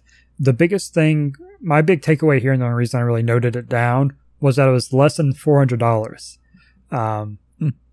Cannot do 4K, which is what someone in the audience asked, which is what the little tidbit was there uh, during that little conversation with Day 9 and the Mhm. Samsung guy. Uh, less than four hundred dollars for twenty seven inch curved monitor. That seems like a pretty good deal. I mean, I don't, I haven't necessarily browsed the market too much for curved monitors because it's not something that really appeals to me. But seems like a good deal. And I noted down the gaming chair they showed for two reasons. One, the brand is called eWin. E dash win. All right, playing off the esports E, you know, Mhm. type thing. Silly name. Second, it looks like every other gaming chair. Yeah, exactly. Okay, sure. Uh, hope you didn't spend too much money sponsoring there, because I don't think it did you any good. uh, any other thoughts on the PC gaming show? Nope. I contributed what I could. All right. Very well. So, the next conference was Ubisoft. Uh, they opened up with a Assassin's Creed Symphony, uh, kind of advertising their tour they're doing. That's cool. Um, the first game they showed, and this has been a very controversial. I say controversial, not really. It's a lot of confusion and questions around it, basically. and there, I think the better way to put it is there's a lot of doubt about the game. Um, Watch Dogs does not have a good history, so this Watch Dogs Legion game, which looks really good, may not be that at release. You know, uh, kind of the the first Watch Dogs we saw, the gameplay, the trailer at E3 looked amazing, looked really really good, and then the first the when the game was released, it was like this is not what we saw, and a lot of people were unhappy about that. Uh, Watch Dogs 2, I don't know how well it did. I don't know anybody that played it. Yeah. apparently it did well enough that they wanted to, the second one to come out and then a third one. Uh, So here's the thing, yeah. and this is the only note that I took for this conference was this Okay. game. Because this is the only thing that I found interesting, and I didn't. I as well have not played the original Watchdog games, so one and two I've not played. I've seen them from afar, and I think I actually have. No, I have Sleeping Dogs. I don't have Watch Dogs. Uh, two totally different games, Yeah. so to speak. The interesting premise to this hmm was the idea that you could take a character through the game and you kind of have some free will you kind of have some decisions to make and maybe ma- Mhm. or and or maybe there are multiple ways to approach a situation and reach an outcome Right. but either through bad decision making or bad choice uh, picking or what have you your character could die Yes. as in permadeath die Yep. which then in that particular time of the story swaps to another character that basically Mm-hmm. picks up where you left off and your death is canon in Yes. the story so they know who you are they know what you were doing and they acknowledge that you have died. And i said okay this has potential to be interesting. Hmm and it got even more interesting whenever it showed the collage of the characters. And it was i don't know like a 10 by 10 grid of character faces. So that's that's pretty awesome. Now Yeah. that i agree with the audience that is skeptical because that's a lot. Hmm you know imagine whew, man that's that that is a lot. Now, imagine playing a game imagine playing say i don't know imagine playing an rpg and then chapter 3 you die in battle. So another character takes your spot and rides the story onward and that could happen again or maybe it won't. Mhm. but imagine you played the same scenario, but you didn't die until chapter nine, and then the character takes over again, but takes right like uh, uh, that has my gears in my mind work and spin when I think about this game and this gameplay mechanic. But whether it pays plays out that way and whether it pays off, only time and release will tell. Yeah. The so I actually watched a like 20 minute follow up video uh, that talked about the uh, play anyone mechanic. Basically, you can recruit anyone you see, any NPC, but they take varying levels of effort. Some are supportive of this, you know, whatever group. I can't even, uh, DedSec, which your characters are a part of. Um, and some of them are easier, some support, and you can recruit them quicker. Others will take a lot of work. And there's actually other mechanics to the game, like uh, if you if you the player go around killing a lot of the uh, enemies and whatnot, they will actually remember that and they will not like DedSec even more. So if they were friends with someone that you killed, they will be very difficult, you know, if not impossible to recruit. So this kind of living world they're going with seems very interesting. Um, I think what it comes down to is there are going to be several archetypes of characters, and this is where the doubt kind of comes into play. It's like, okay, well, how's the voice acting going to work? How is uh, how are moves and personalities going to work? You know, uh, my assumption is that there are, you know, like I said, types. You have a combat type, you know, a tech type, etc., and they're going to have similar moves. Uh, they're going to have similar actions, you know, like visually move the same way, etc., or based on body type, like you saw the old lady. Um, they're probably all the old ladies will probably be pretty similar, you know. Uh, they did show that every NPC stuff is kind of generated. Uh, I don't know if it's saying dynamically if they already assigned it all, but they put a lot of effort into generating all these stats so that everybody is a little bit different. You know, even if you have two people that are good with drones, one person may be good with drones in one way, while the other person's good with drones in another way. You know, so they're not going to be identical, even though they're both drone experts, so to speak. Uh, there'll be different stat boosts based on what type of you know person they are. You know, fighters will obviously have a boost to melee combat type thing, um, and going into a situation with the wrong character will lead to possible death, uh, capture, all that. Uh, so, I, you know, voice and animations aside, I really like the concept, and I hope it looks as good when they actually release the game as the trailer gameplay did. Um, and yeah, the other aspect of it was all the different routes you could take. Like when we saw her hop on top of the drone uh, to get, you know, into an area, I believe that's just one way to do that. You know, you could go in guns blazing or try to find another way in. I don't know if there would be in that particular scenario, but it looks like you have options, you know?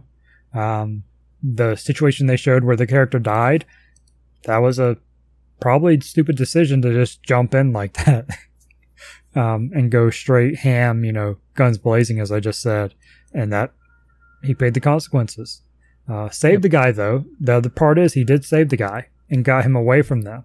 Uh, cost him his life. So, but was it worth it? Is that it? That's a game decision you're gonna have to make as the player. You know, is this person worth risking this character, or do I just let him be captured or die or something and keep who I have? There's there's so much potential. Yeah, for it looked game. interesting. Uh, release date for that is March 6th of next year of 2020. Okay.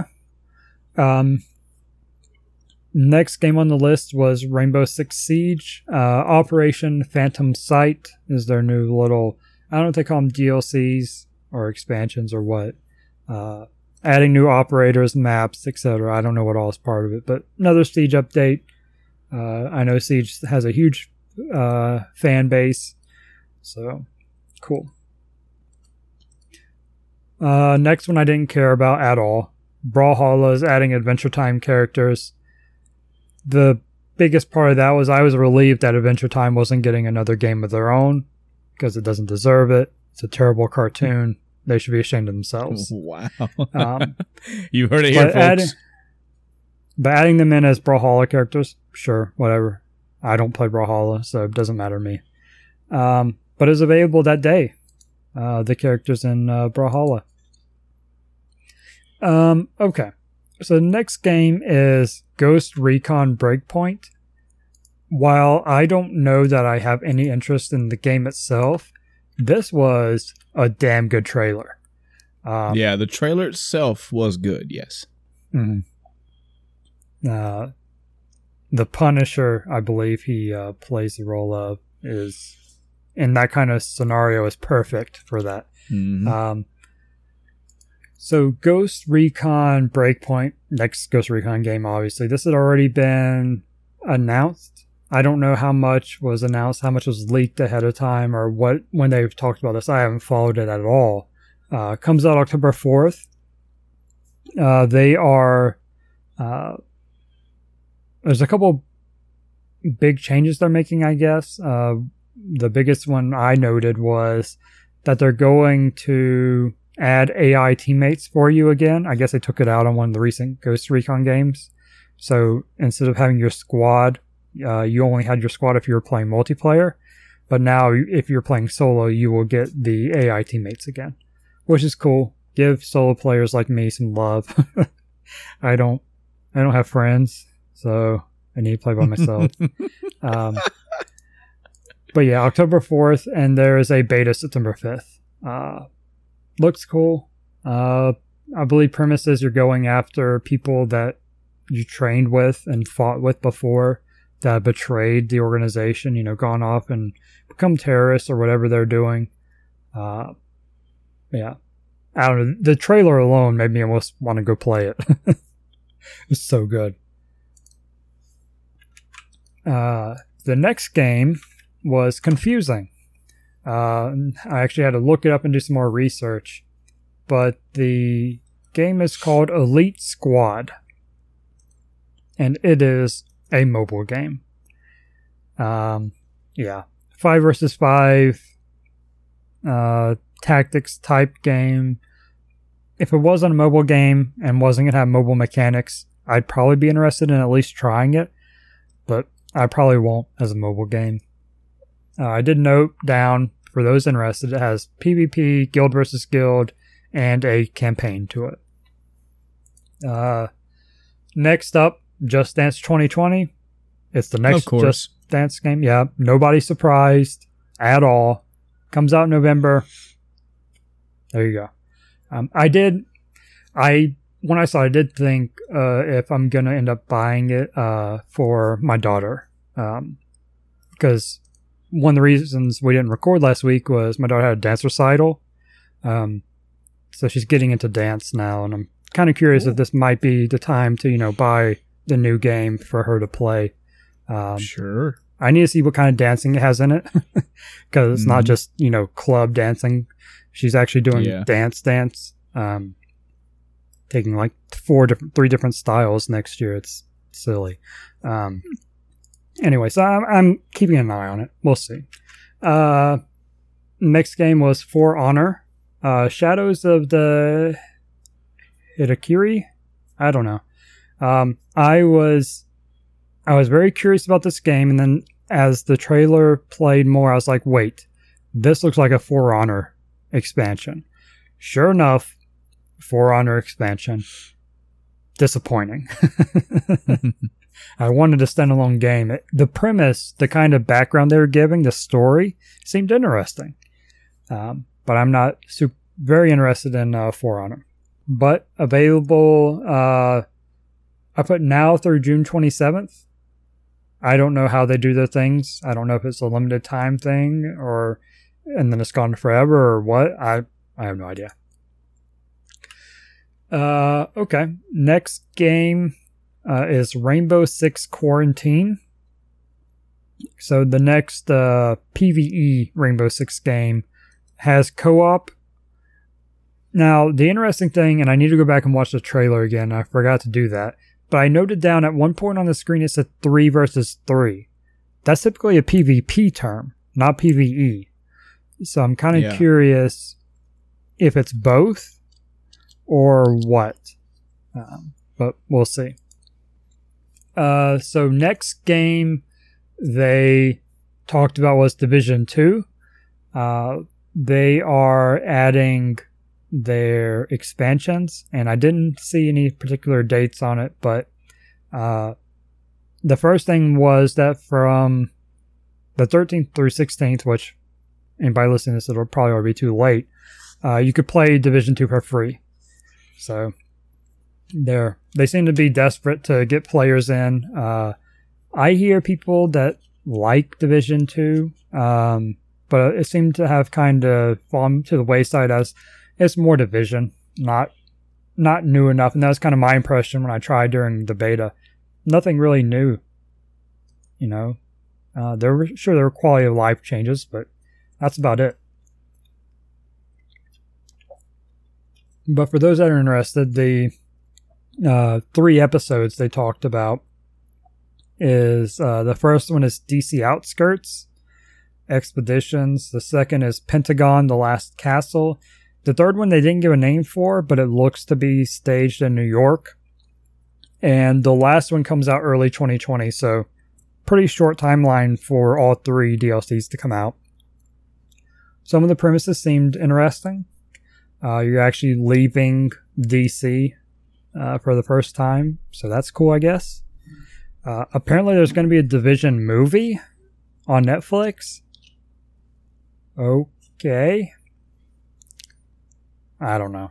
It, I guess out of all the games, a military shooting FPS game like Division would kind of make more sense with movies that already exist. It wouldn't be too much of a leap.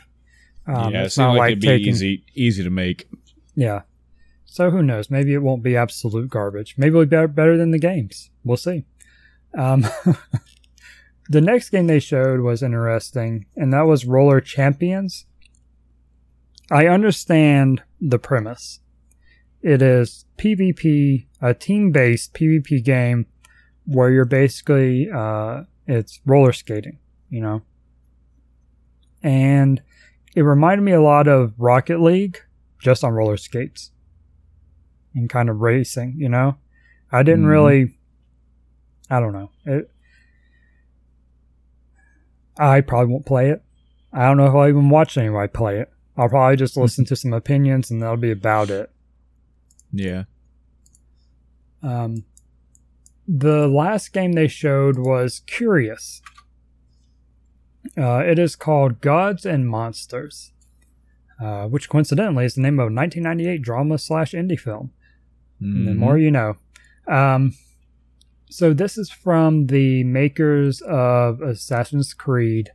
Um, kind of basically you're helping the gods. The gods need your help. Something like that. Uh, I'm not a huge fan of the art style shown. I think that they could have gone with something a little bit better but maybe in the actual gameplay it'll make more sense and be okay. Uh, but this is kind of our first look at it, I think, as far as I'm aware. Uh, but it comes out February 25th, so not far out, uh, eight months or so. All right, the big, you know, I don't even know what this Mythic Quest Raven's Banquet was. It seems like a parody game de- or not was that the parody game dev thing? I don't even know. I think it was. It's going to be on apple tv apparently. I don't have that. Don't care. And the whole thing looked weird. Mhm. um and i've seen at least one developer tweet about how that's not the kind of movie they need they don't Yeah. need fake development stuff with all the things that are going around you know developers are dealing with now uh, but the big non gaming thing was Ubisoft Uplay Plus. All right, so them having their Uplay and all that, all these, same as EA has theirs, not surprising. It's $15 a month, way too much for me to get. But here's the big thing. Uh, they're starting trials or at least the first wave of whatever in September. But in 2020, Uplay Plus will be on Stadia. Now, this is. It was this moment where I was like, okay, now. Now we're seeing more. More meat for Stadia. Because if Stadia, if you have mm-hmm. to buy your games, like I said, that kind of negates my whole desire for it. But if I am able to play the Ubisoft library, you know, games as they come out that are published by Ubisoft, which is a lot of games I play. Uh, I don't know. I I would have to sit down and look and see if fifteen dollars a month would be worth it. But, uh, just on the surface level, if these services that we can get are on Stadia, um, say Xbox wasn't competing with Stadia and we had Xbox Game Pass on Stadia, okay, that'd be a lot more content. So Uplay Plus is a good start for that to see, okay, more content on Stadia because you have Stadia free and you play for Uplay Plus. Would that then be worth it? I imagine to some people, yeah. So more of a library can't hurt Stadia, right? Right. That, I mean, they need what they can get. And again, more collaboration is what this needs if it's going to succeed. So I was pretty happy to see that. All right. I'm assuming you have nothing else for Ubisoft. Nope. All right. Here we go. Square Enix. We saw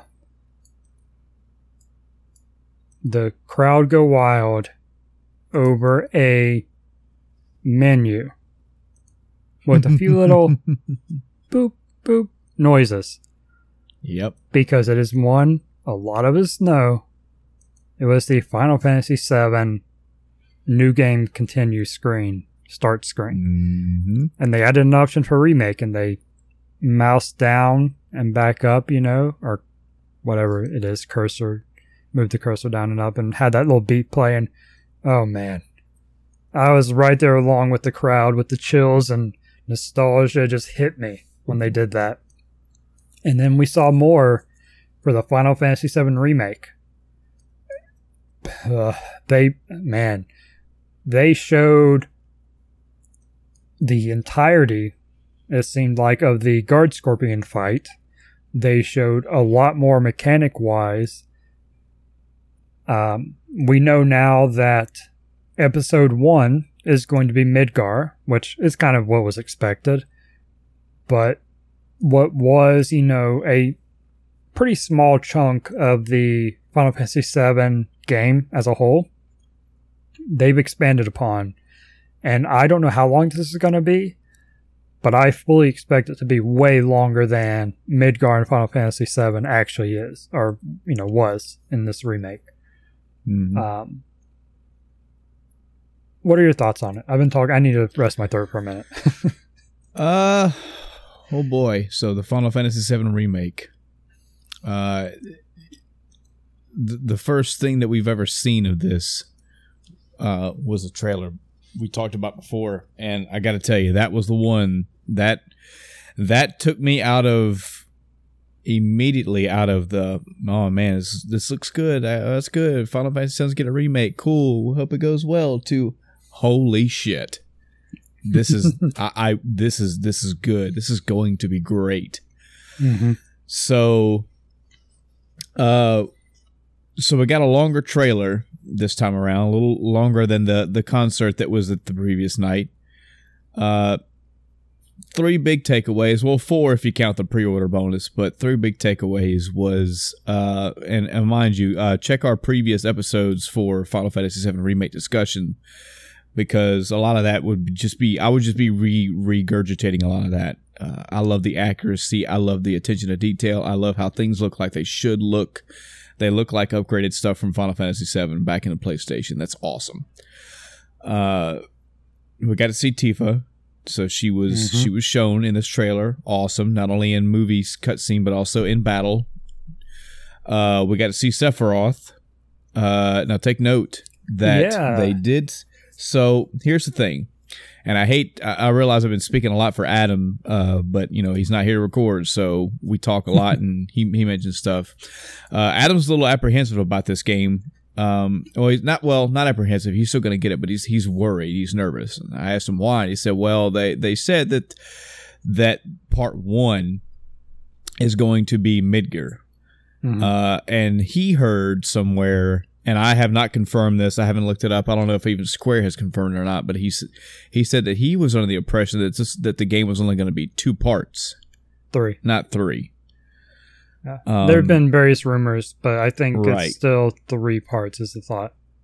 No, his hesitation is, and it's understandable too, that they said it's going to be Midgar. Okay, so is it only going to be Midgar? Because Midgar as a whole, in the totality of Final Fantasy VII, uh, while there were uh, uh, quite a few things to do in Midgar at the beginning of Disc 1, Midgar was only about maybe a seventh of the game hmm maybe even an eighth of the entire game. So if part one is literally only going to be one eighth of the entirety of Final Fantasy VII, is the rest of the game going to be? Are they going to do everything in Final Fantasy VII? Like everything, like Fort Condor, side quests, side missions, everything. And there are they going to do everything to the level of detail that we've seen so far with this?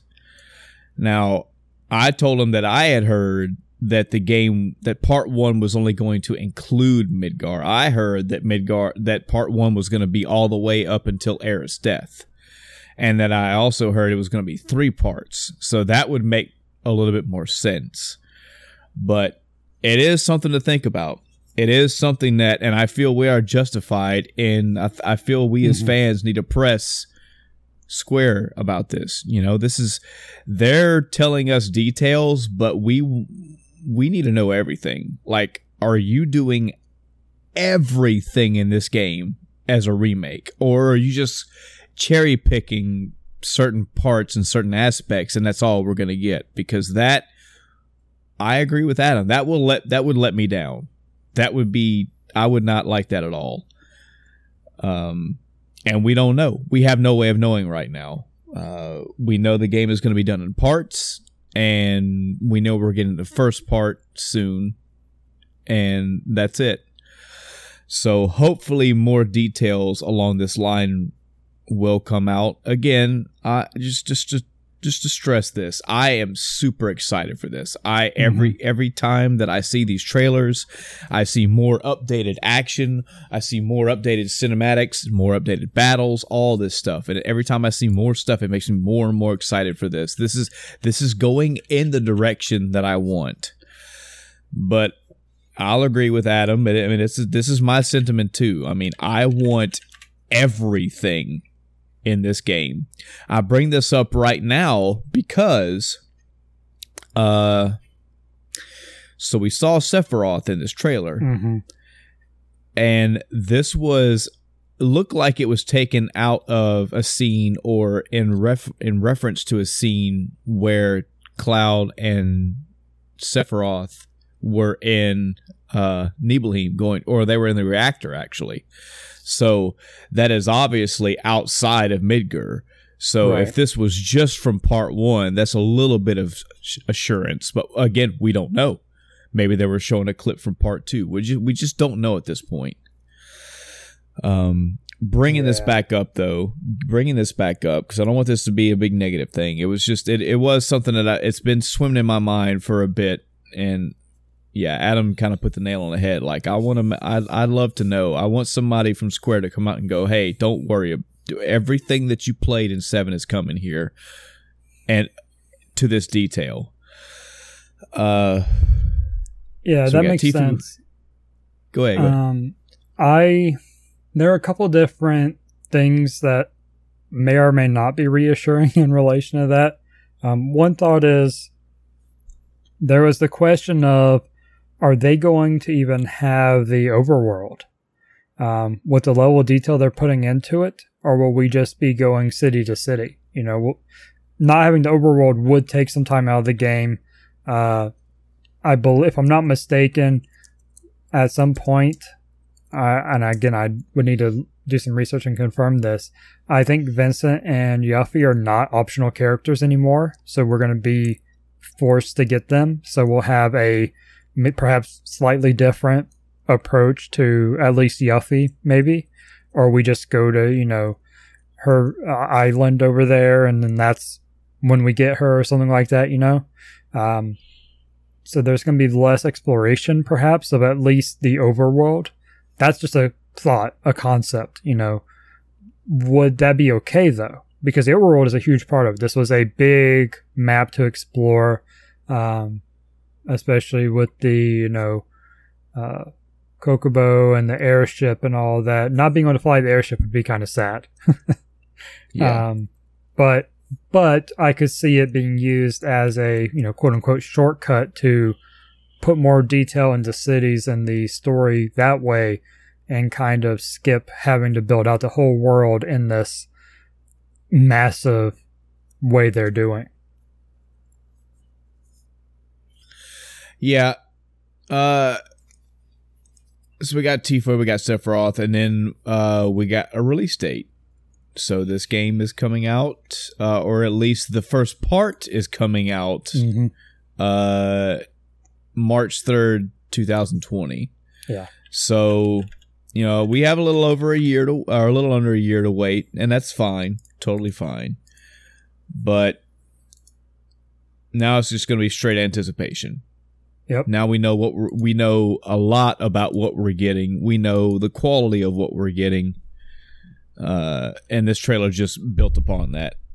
the The other uh, nice tidbit was there is a collector's edition. Of course, there's a collector's mm-hmm. edition with this. Uh, and as a pre-order bonus, you're going to get. Uh, it looked like the. at all I don't know if it's the same exact one, but it looked like the uh, motorcycle model from from back in the day. It's got Cloud mm-hmm. sitting on it with the with the Buster Sword to the side, and uh, yeah, we'll be getting that as a.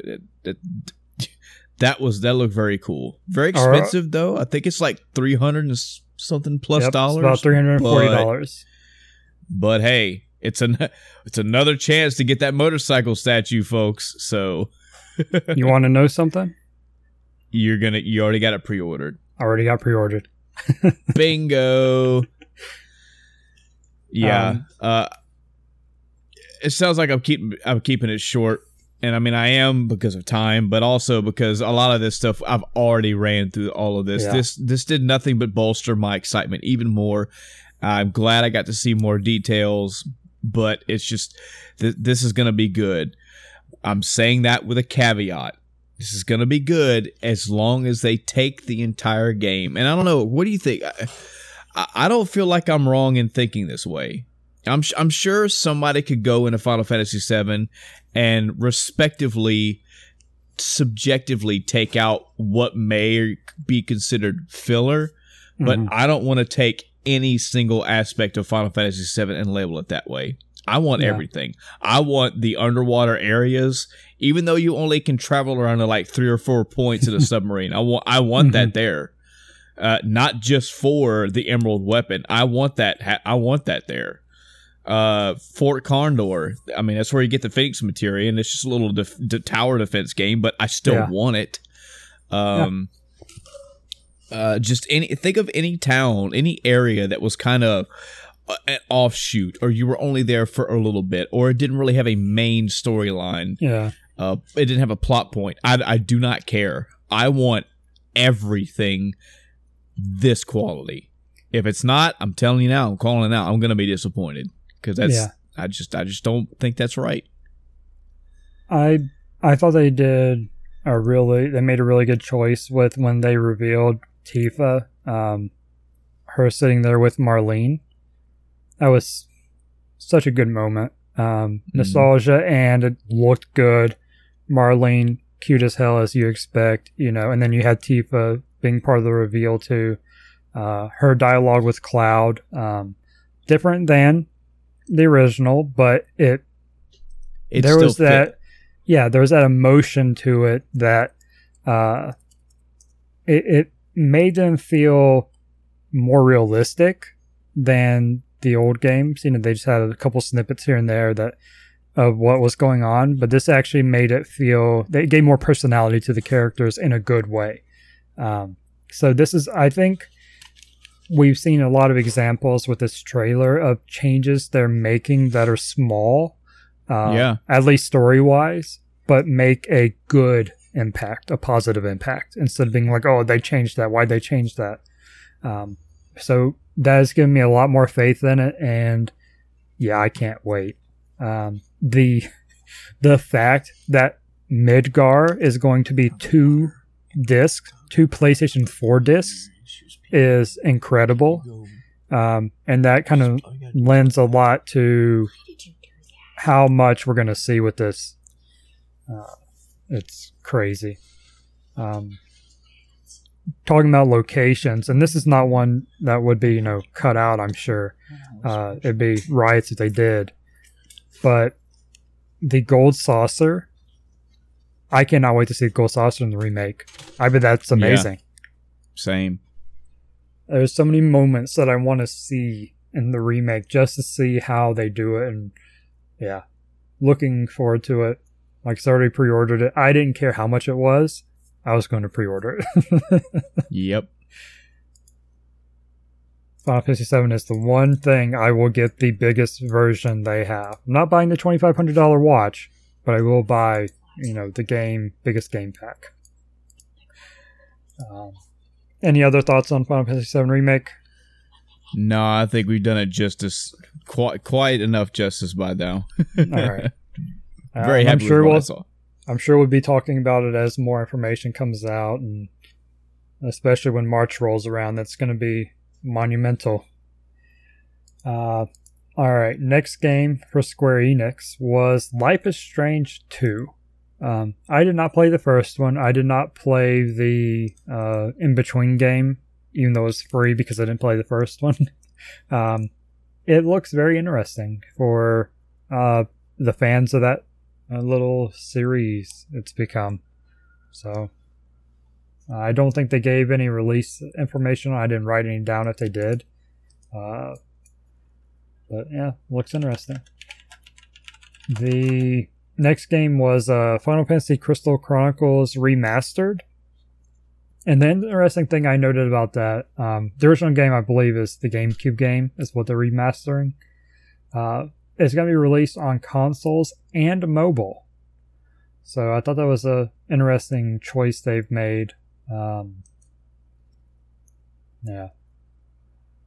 Uh, oh, Life is Strange 2 is already out? Is that true? Then is this. Huh. Oh, it's it's there. It's episodic, so that's probably what it is. They're adding another episode to it or something. I don't know. Don't know. They showed it. Sure. Uh, Octopath Traveler is coming to Steam. I think they Okay. made some tweaks to it, so I might pick it back up and start over on Steam. Um, I do need to go finish it on Switch though, because I was pretty close. I think I want to say I was like seventy five percent of the game, so I kind of don't want to restart it. Um, but we'll see. Uh, I also didn't write down any sort of release for that. I don't know. I don't think they did. They didn't show many release dates. Uh, it was all very generic. Uh, I say that's that though. fine. The next game uh, was the Last Remnant remastered, uh, and that was actually available the night of the conference. So it. Uh, oh wow! Octopath Traveler on Steam is already out. oh, June 7th. That I guess like 2 days before their conference they released it. Okay, cool.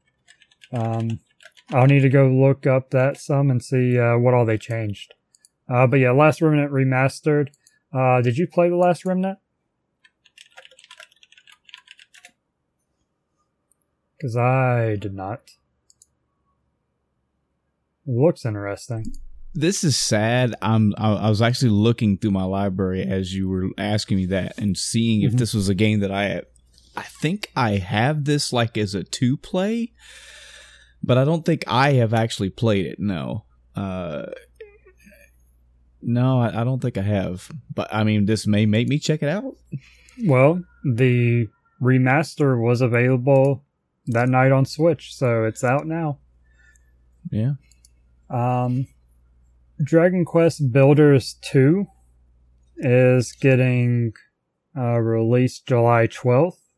Uh, I didn't play the first one. I didn't have a huge interest in it, but I don't know. Maybe I'll check it out. Maybe I'll check out the second. Um, I very much doubt it's a you know game you want to play in order because it's a Minecraft combined with Dragon Quest type thing. You know. Um, I didn't note though that it's also coming out on PS4, which is interesting. I don't know if the last one did, but I thought that was a Switch type game. You know, Switch uh, slash PC. Uh, Dragon Quest XI Definitive Edition coming out this fall to Switch. Now, the big thing here is they have classic and contemporary modes. So you can actually go to a sprite, you can switch back and forth between the, you know, standard mode, what it looks like normally, as is now, or you can switch it to sprite based graphics. Um, I wonder if you would like the sprite based, since you didn't like the Well- base one, if that would Maybe. make it any better for you. Yeah, I, I am a fan of games that do this. Uh, this has been a pop. This is a trend that's been popping up over the past few years. It, it may have happened before. I'm not sure, but I have been aware of it uh, over the past few years. And what I've been a big fan of is newer graphics, old school sounds. You know, Mhm. new graphics, old school music. So uh, yeah, if this one does it, that'd be awesome. Okay. Um, next game, excuse me, was kind of odd. Uh, Circuit Superstars. Coming out in 2020. This is a top down racing game. Uh, I. I don't know that I see an appeal in going back to the top down thing. It works as a mini game, you know, in other games like in uh, Mario Party and other games like that. But as a standalone game, I don't know if I want to play that. Yeah. No, not really.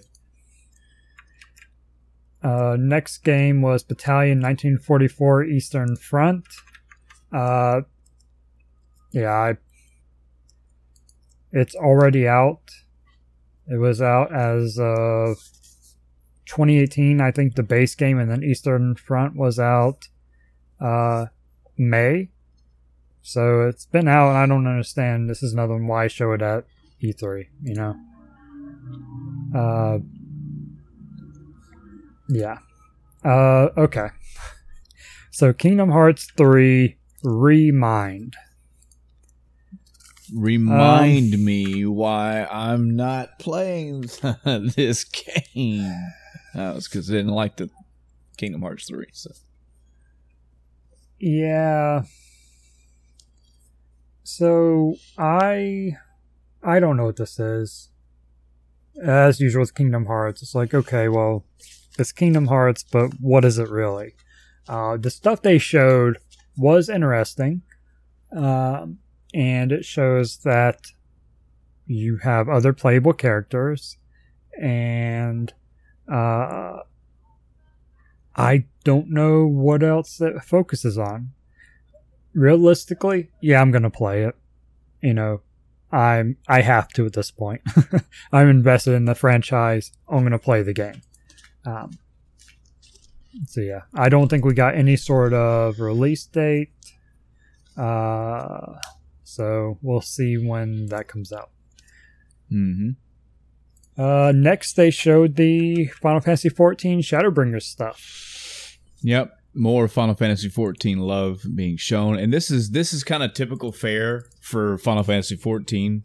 Mhm. before before a patch and or before a expansion you will get usually two different types of trailers you'll get a story cinematic like cg cutscene type trailer and you will get a in-game story like in-game engine story slash uh battle uh mechanic stuff like that trailer and this was the latter so it's just just you know more good stuff for Final Fantasy 14 to be shown. Yep. I again, I talked about earlier, looking forward to it, and I'm pushing hard, trying to get caught up before then. Don't know if I'll do it, but I'm gonna try. Hey man, Um, it's an MMO, man. If you don't, Yeah, if you're not caught up, it's okay. It ain't going anywhere. yeah. I, I just really don't want to, you know, deal with spoilers or all of that stuff. Now that I'm reinvested in the game, I don't want to have to dodge that type of stuff. So, Right. From the And I- spoiler aspect, I completely agree. And there's something to be said about being part of that initial rush and hype of the game. You know, uh, I I was invited back to the uh, free company or whatever it's called, FC, and so I'm looking forward to being excited about it and being able to talk to everyone else about it. Good, good. Next, they showed uh, Dying Light 2 again. Already talked about that before. I don't think there's anything special about the Square Enix one. The Yep. next section was very interesting. Um, they are bringing some of the Saga games to the Oh, yeah. West. Yep. Uh, the first one is Romancing Saga 3, which was released uh, in Japan in 1995, was remastered this year, or it's coming out this year. Uh, I think and it's then, coming out this year. yeah, but then worldwide is getting a release. So, yeah, um, probably 2020 for worldwide, because they don't even have a date for Japan yet for this year. So I Mhm. wouldn't be surprised. Uh, thought on that? Uh, you know, I think I have played or tried to play a saga game. Mhm. Uh, I I think that I did not get into it. I, th- I don't. I think I was expecting it to be an RPG style thing, but it was more. I, I don't even remember. Something about the game immediately put me off. I don't know if it's the way it controlled. I think it was more like you move like an icon around a map and then you just, I don't have fond memories of playing. I remember the artwork for the PlayStation Saga game, but I remember playing it and it might have even been like a few years ago that I did this to try it out and went like, "Oh, f- the fuck is this?" So yeah, I, I this this bounced right off me. Sorry, Saga. Okay. Uh, they're also bringing over Saga Scarlet Grace Ambitions, which uh, was released in Japan in 2016 uh, on the Vita and went to all other platforms except Xbox in Japan in 2018. Um, so I'm assuming it'll probably be around the same time as Romancing Saga 3. Not sure. Uh, what was never mind. Thing Nintendo. Scrap that. Uh, yeah. So I don't know if I'll jump into these. I haven't played a Saga game, but I'm curious to try. You know, um, Yeah. to see if I like it or not. Uh, they then showed some more stuff about Final Fantasy Brave Exvi- Exvius, which is not a bad game, other than it's a mobile game. so it's kind of annoying to keep up with, but it's not bad. And they're uh, they're releasing a new version, it seems, and I think this is kind of going along the route of the Kingdom Hearts uh, Union X game, because it was just Kingdom Hearts something, and then it's Kingdom Hearts something Union, and now it's Kingdom Hearts Union X, and it's actually like a version, completely version overhaul, uh, if not a completely new app. I think it was Hmm. just rebranding the existing one. I don't know, but they constantly add on. Uh, I might check the game out again uh, just to see what they've changed about it. Like I said, it wasn't a bad game. Uh, it was just on mobile, so I didn't play it a whole lot. Um, okay, the next game was Outriders. Uh, I don't know that I have any interest in the game. It is a first person shooter coming out summer 2020, uh, one to three players. Uh, okay, so the big thing about Outriders was it was all trailer. We saw no gameplay type stuff, if I'm not mistaken. Uh, I I believe so. I don't remember anything about it. yeah, so bare information. I expect we'll see a lot more next E3 because since it's not coming out till summer. Uh, the next game was Oninaki. Uh, comes out August 22nd, so this one's not too far out. Uh, it's a very stylized, uh, I believe, at least, well, maybe not actual gameplay wise, but the makes it look like I, I don't even remember the screen, the uh, trailer anymore. There was a lot of stuff at E3 this year. um, yeah, I I don't know anything about it.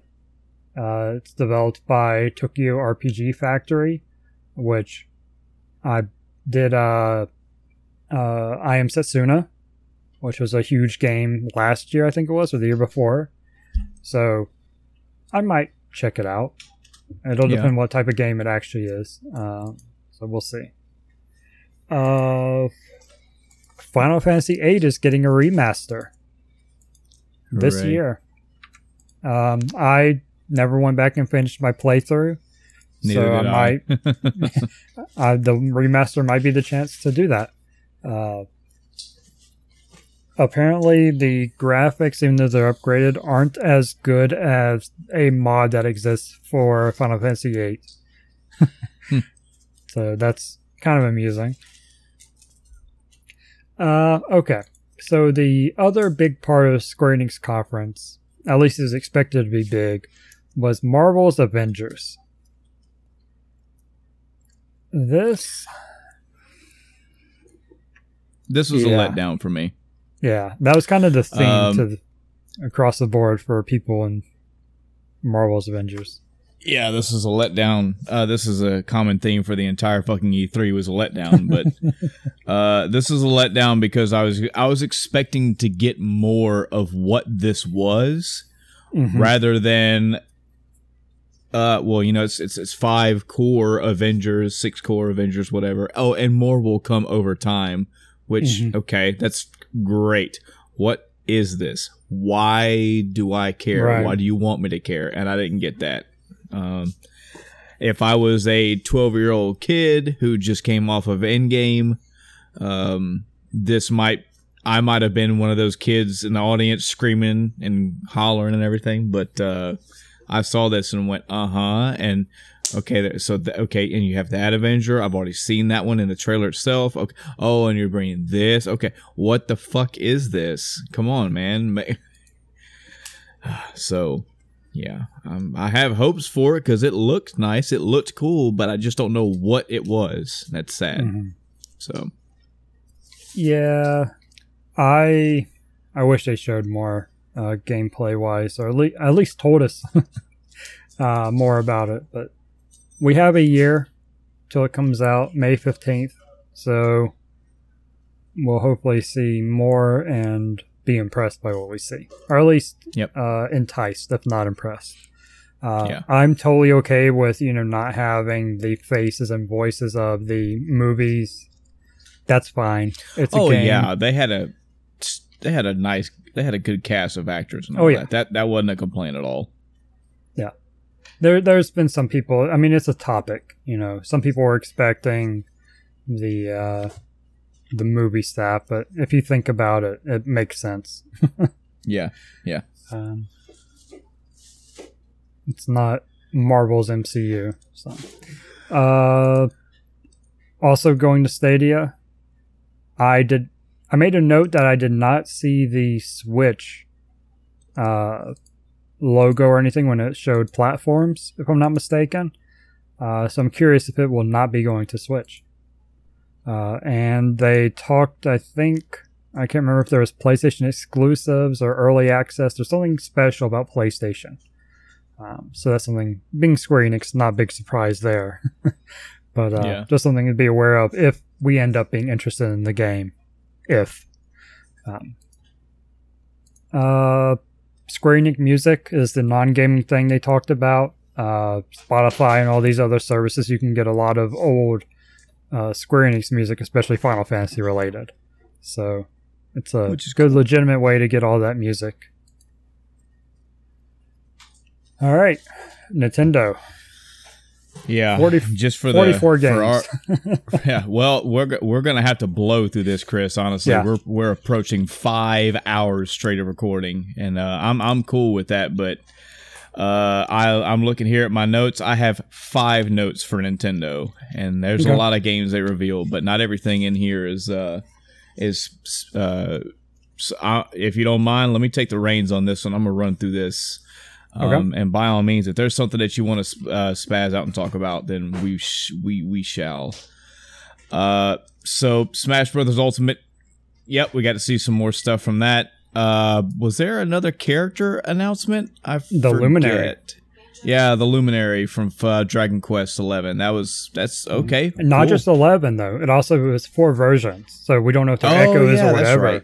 So that's Yeah, pretty cool. s- Spanning the time of Dragon Warrior, which in Dragon Quest, that's that that's cool. Which is something you would expect from Nintendo in regards to Smash Brothers Ultimate. I mean, they they Mhm. love pouring love all over a character, so that's awesome. Uh, Dragon Quest Eleven Definitive Edition uh, S again, that's a Switch version coming out September this year. So good stuff. Luigi's Mansion getting another sequel. Uh, I will admit, uh, hand up, Chris, that I have not played any of the uh, Luigi's Mansion.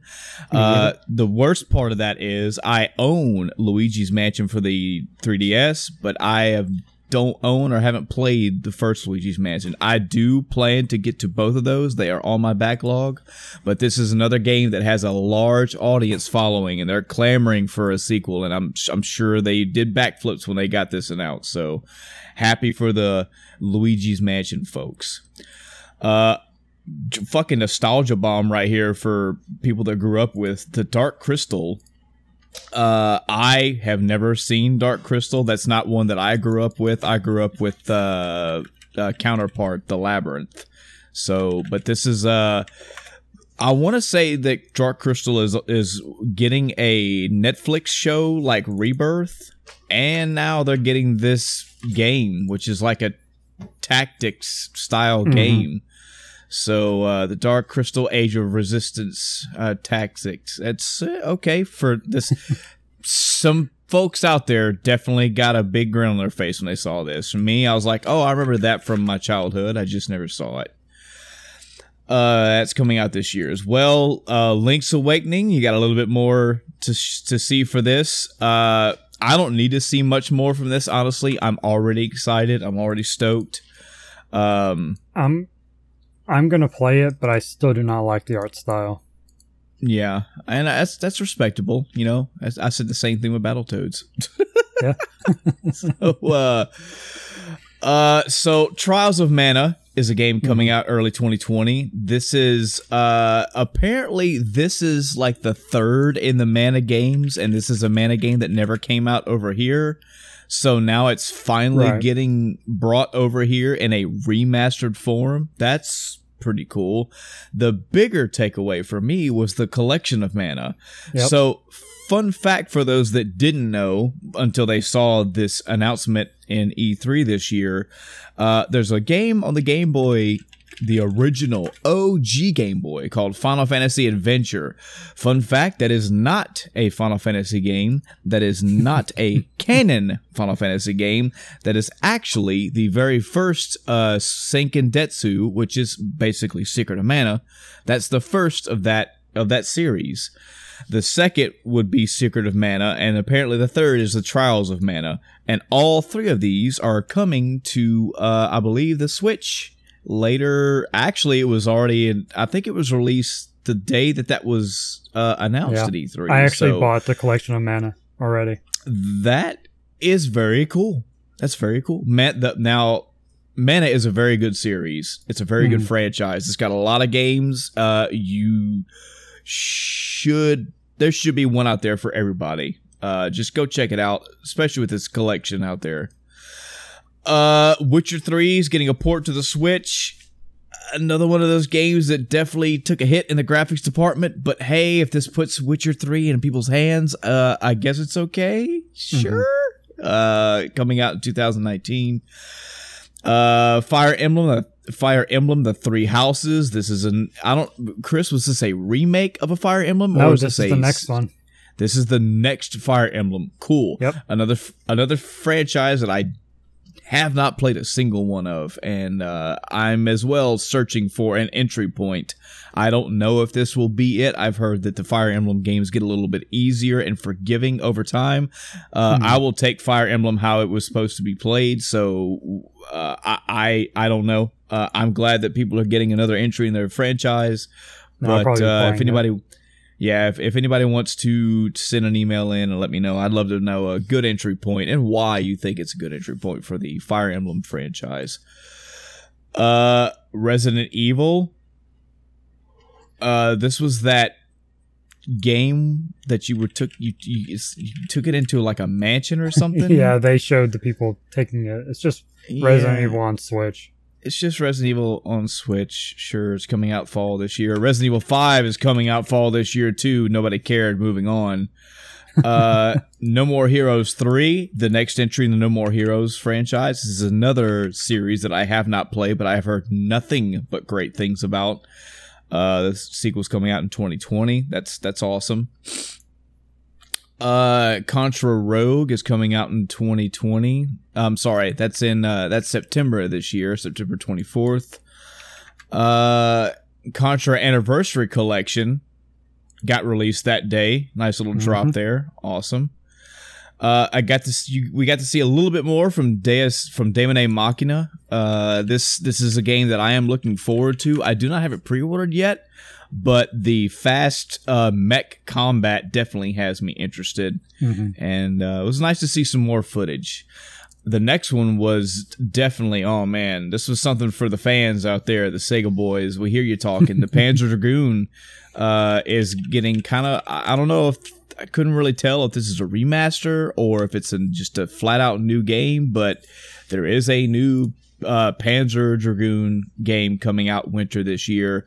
Uh, if if that piques your interest, if you happen to miss the conference, go check it out. There's a little there's a little uh, trailer for it. Uh, Pokemon Sword and Shield. Uh, the Poke Pokeball controller is not going to be used for controls, but it will carry your Pokemon around. Which mm-hmm.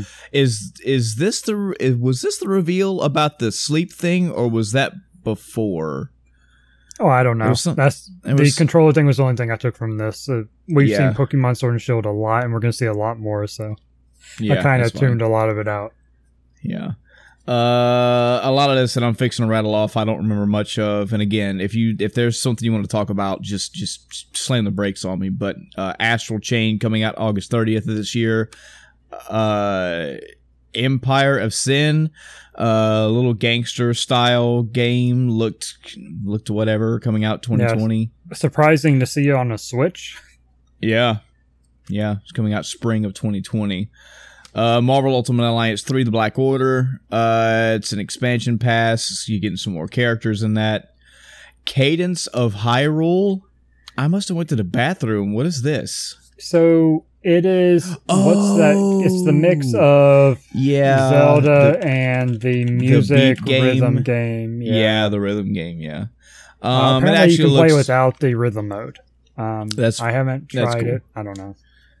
Uh, uh, the main gimmick of that is that music style, though, and I've heard that that game itself is very good, and and I, I've meant to try it. It's not high up on my list of a backlog to play, but it is up there. So maybe this would be my entry into it as opposed to playing the original. I don't know. It, it, it the, the the idea of the game seems interesting. Yeah, I I watched about five minutes of it earlier, and I went, eh. So, yeah. it, but that was yeah. with the rhythm mode on. I would have right. to watch some with it off to see if it would appeal to me more. Yeah, probably not. I would imagine. I mean, uh, th- this is me being cynical here, but I, I would think that taking the music mode away would be kind of diminishing the point because it looked like from what sure. I saw, uh, it was just it's just rehashes of dungeons and bosses that you already know from old classic Zelda games. So I mean, I guess playing a different art style would be appealing, but the idea is to play it with this rhythm style. So, yeah, we'll see. Uh, the game that Chris was just blowing my phone up about Mario and Sonic at the Olympic Games. Holy crap, coming out November this year. Uh huh. Moving right along. Animal Crossing New Horizons. So this was this is the new uh, Animal Crossing game. Mm-hmm if people folks remember either an E3 or a Game Awards ago, there was teased about basically a tease about a new Animal Crossing game. We didn't get it. Yep. We didn't get a trailer. We got we. It was more like they showed something and they said, "Oh yeah, by the way, Animal Crossing is in the works."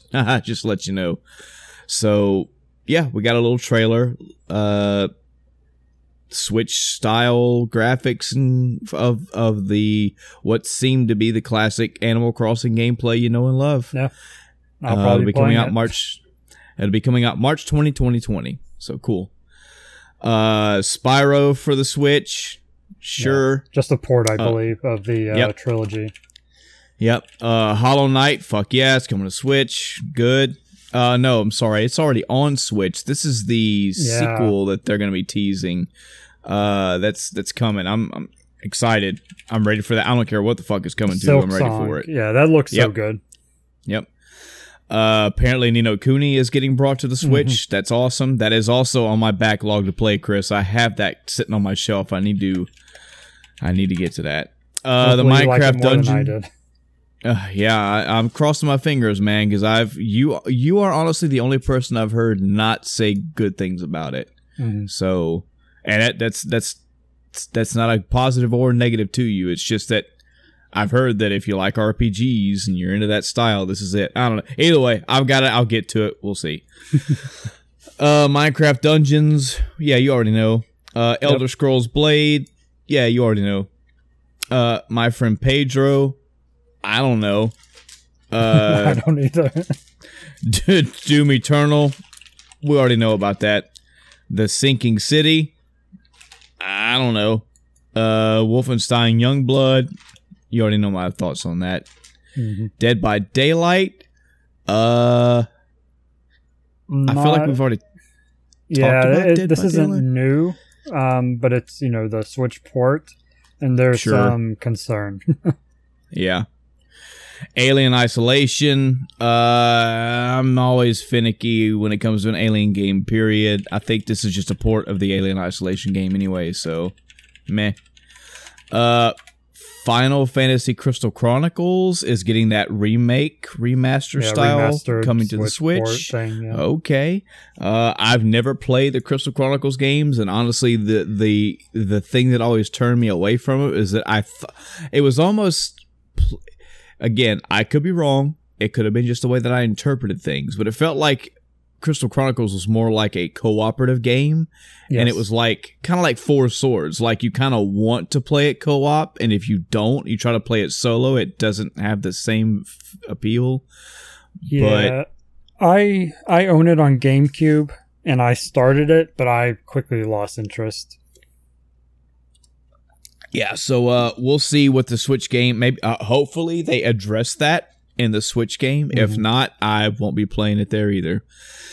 Dragon Quest Builders two, already talked about that. Three, the game. Uh-huh. Uh Just Dance 2020, already talked about Just Dance. Uh, Catan, Caton, Caden. I, think don't know. Catan. Settlers Sure. of Catan board game. Thing. Yeah. I again I don't remember many of these at all.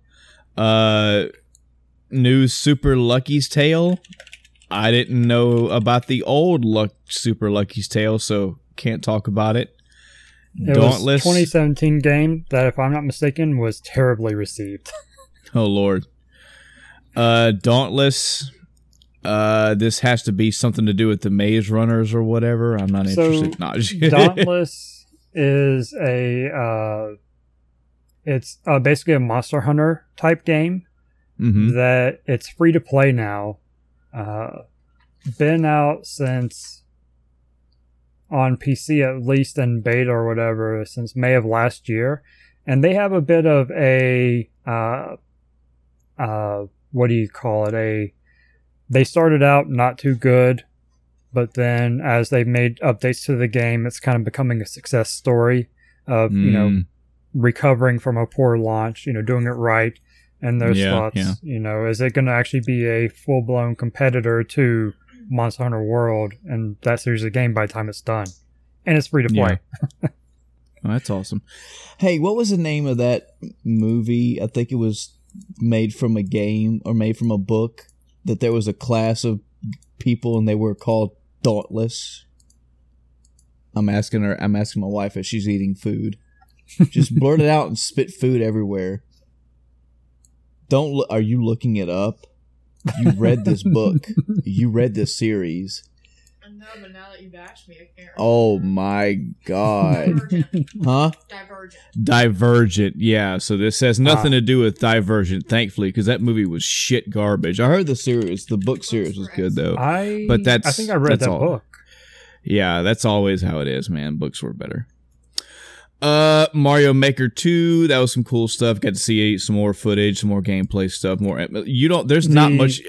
Oh man, The big thing here, and it wasn't during this conference, but during the week, there was a confirmation from during one of the interviews that they are adding the friend matchmaking or matching where you can play with your friends instead of just being Awesome. randoms.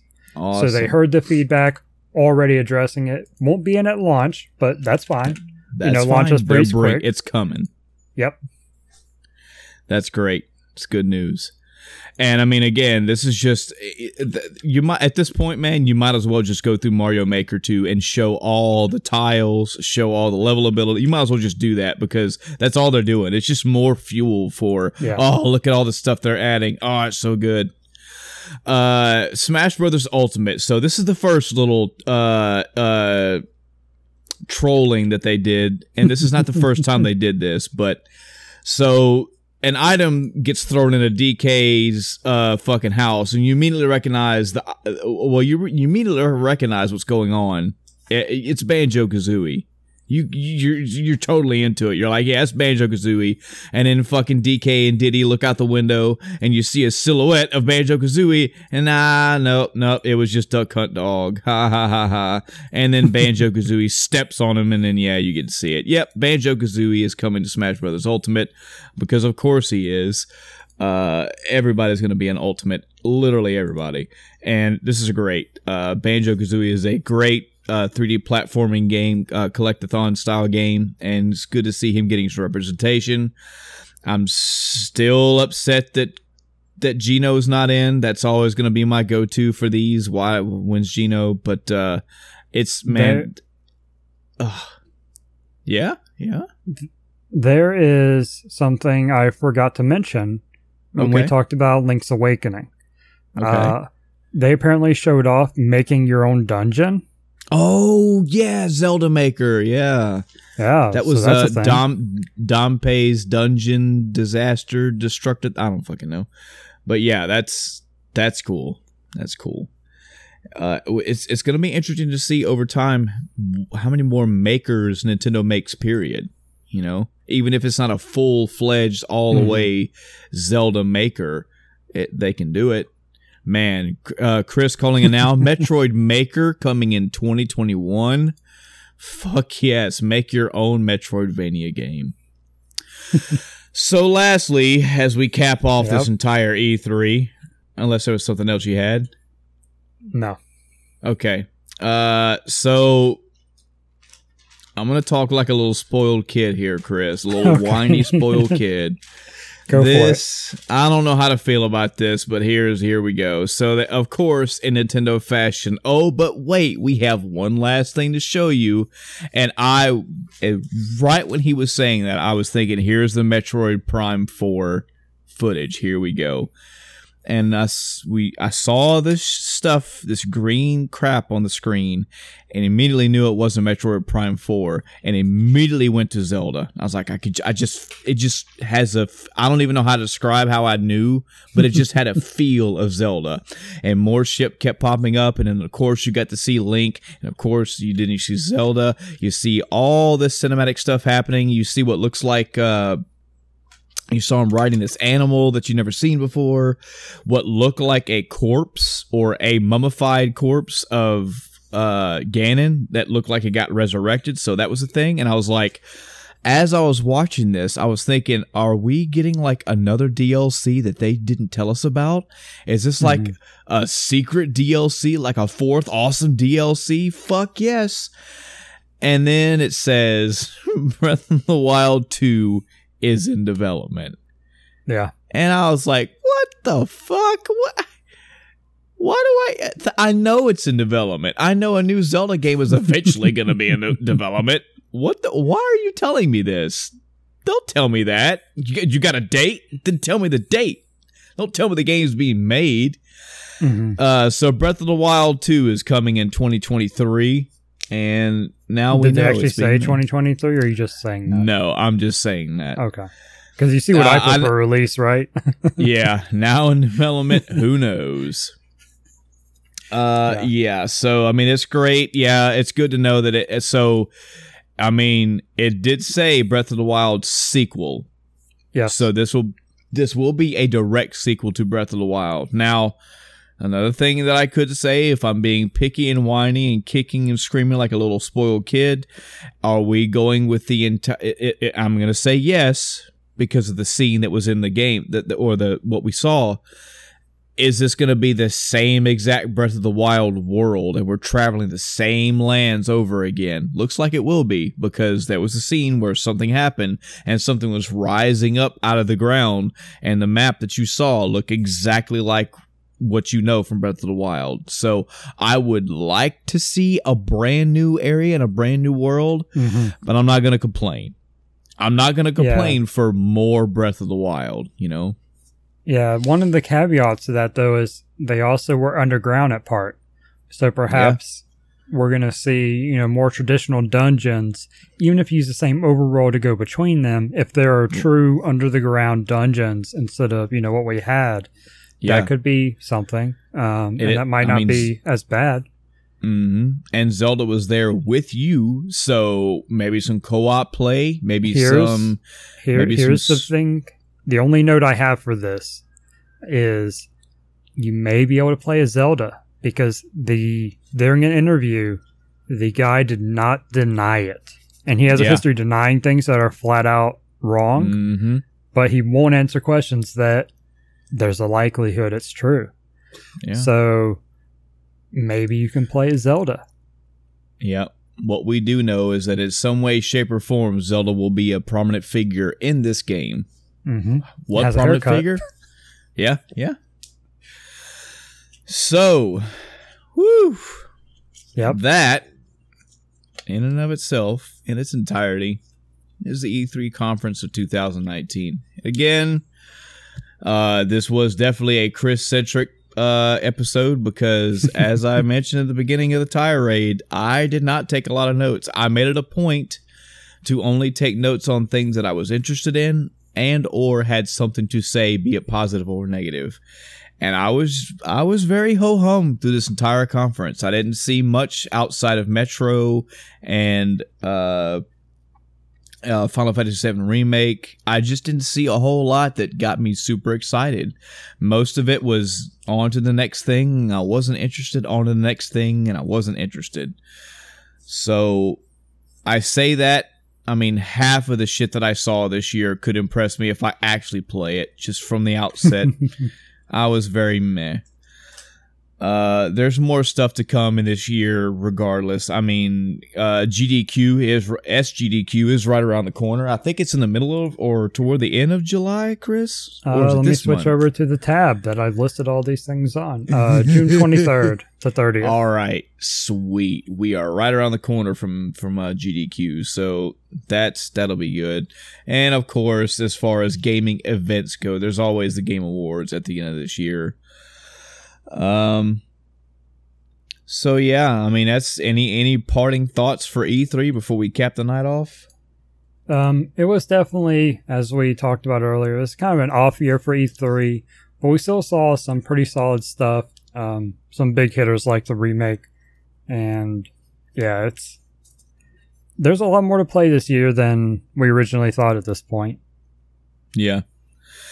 Yeah, there's a lot more to play and not saying that history has proven it 100% and not saying that it's going to happen, but I have hopes that next year next year either Yeah. the games that are coming out or E3 itself is going to be the year. Well, it's 2020 next year, in general. new so- consoles, new games for those consoles. We're gonna see. Hopefully, we're gonna see the big, beautiful, power uh, using games for yeah. the new hardware. So Chris, final final thought and question before we close all this stuff out. Sure. They make an announcement next year. PlayStation 5 is coming out in February 2021. They make a similar announcement. Uh, God of War 2 prime only coming out for the PlayStation 5. Okay. Do you pre-order your PlayStation 5? Do you Oh yeah. kind of, that's, that's not even a question. Who do you think you're talking to? Again, folks, yes, it's that fucking good. A console seller. We didn't just I that wasn't meant as just a PlayStation 4 seller. Console seller. Period. yeah. So, yes. So all the events that went on this week, all the E3 events, what ones did you get to check out? What ones interested you, audience? What games did you see get announced or discussed or talked about or hinted at or teased that you are excited about? What was your favorite trailer? What was your favorite cinematic trailer? What was your favorite gameplay trailer? Uh, any interviews that went on. Oh, Giant Bomb, as always, did a shit ton of interviews with gaming developers. Um, anything at all that stuck out to you uh even the pre stuff the uh the uh stadia uh the the mario maker invitational all this stuff that went on. Anything in this in this uh in the eyesight of e3 this year that went down that you would love to discuss. I mean, let us know. What have you been playing the past few weeks? What gaming stuff has been on your mind? Uh, what question, comments, and concerns you have about the end of time as a whole? Period. We love to hear any thoughts you have, and there are many ways to get those thoughts to us, and potentially read right here on the episode as well, discussed between Chris and I. Uh, you can go to Facebook and you can search for End of Time Cast. We post our episodes there. You could drop a comment, send us a message, and it may be how you found this episode right here. We have an email address. You can email us at endoftimecast at gmail.com. That's end of timecast at gmail.com. No funny numbers in there. Just spell it as you heard it. We have a Twitter page. You can tweet us. You can retweet us. You can uh, leave comments on any one of our uh, hosting sites like SoundCloud, uh, YouTube. You can go to one of YouTube uploads and leave a comment. Um, you should be at this point, you should be able to just uh, type in a timecast in quotes into Google, and it should lead you to one of the ways that you can listen to, download, or comment on our episodes. So yeah, this was a lengthy one, but it was uh, close enough to two con- two episodes worth of content together, and we had a lot to cover in E3. So uh, thanks for sticking around. I hope you enjoyed it, and until next time, I'm Michael. And I'm Chris. Good night, everybody.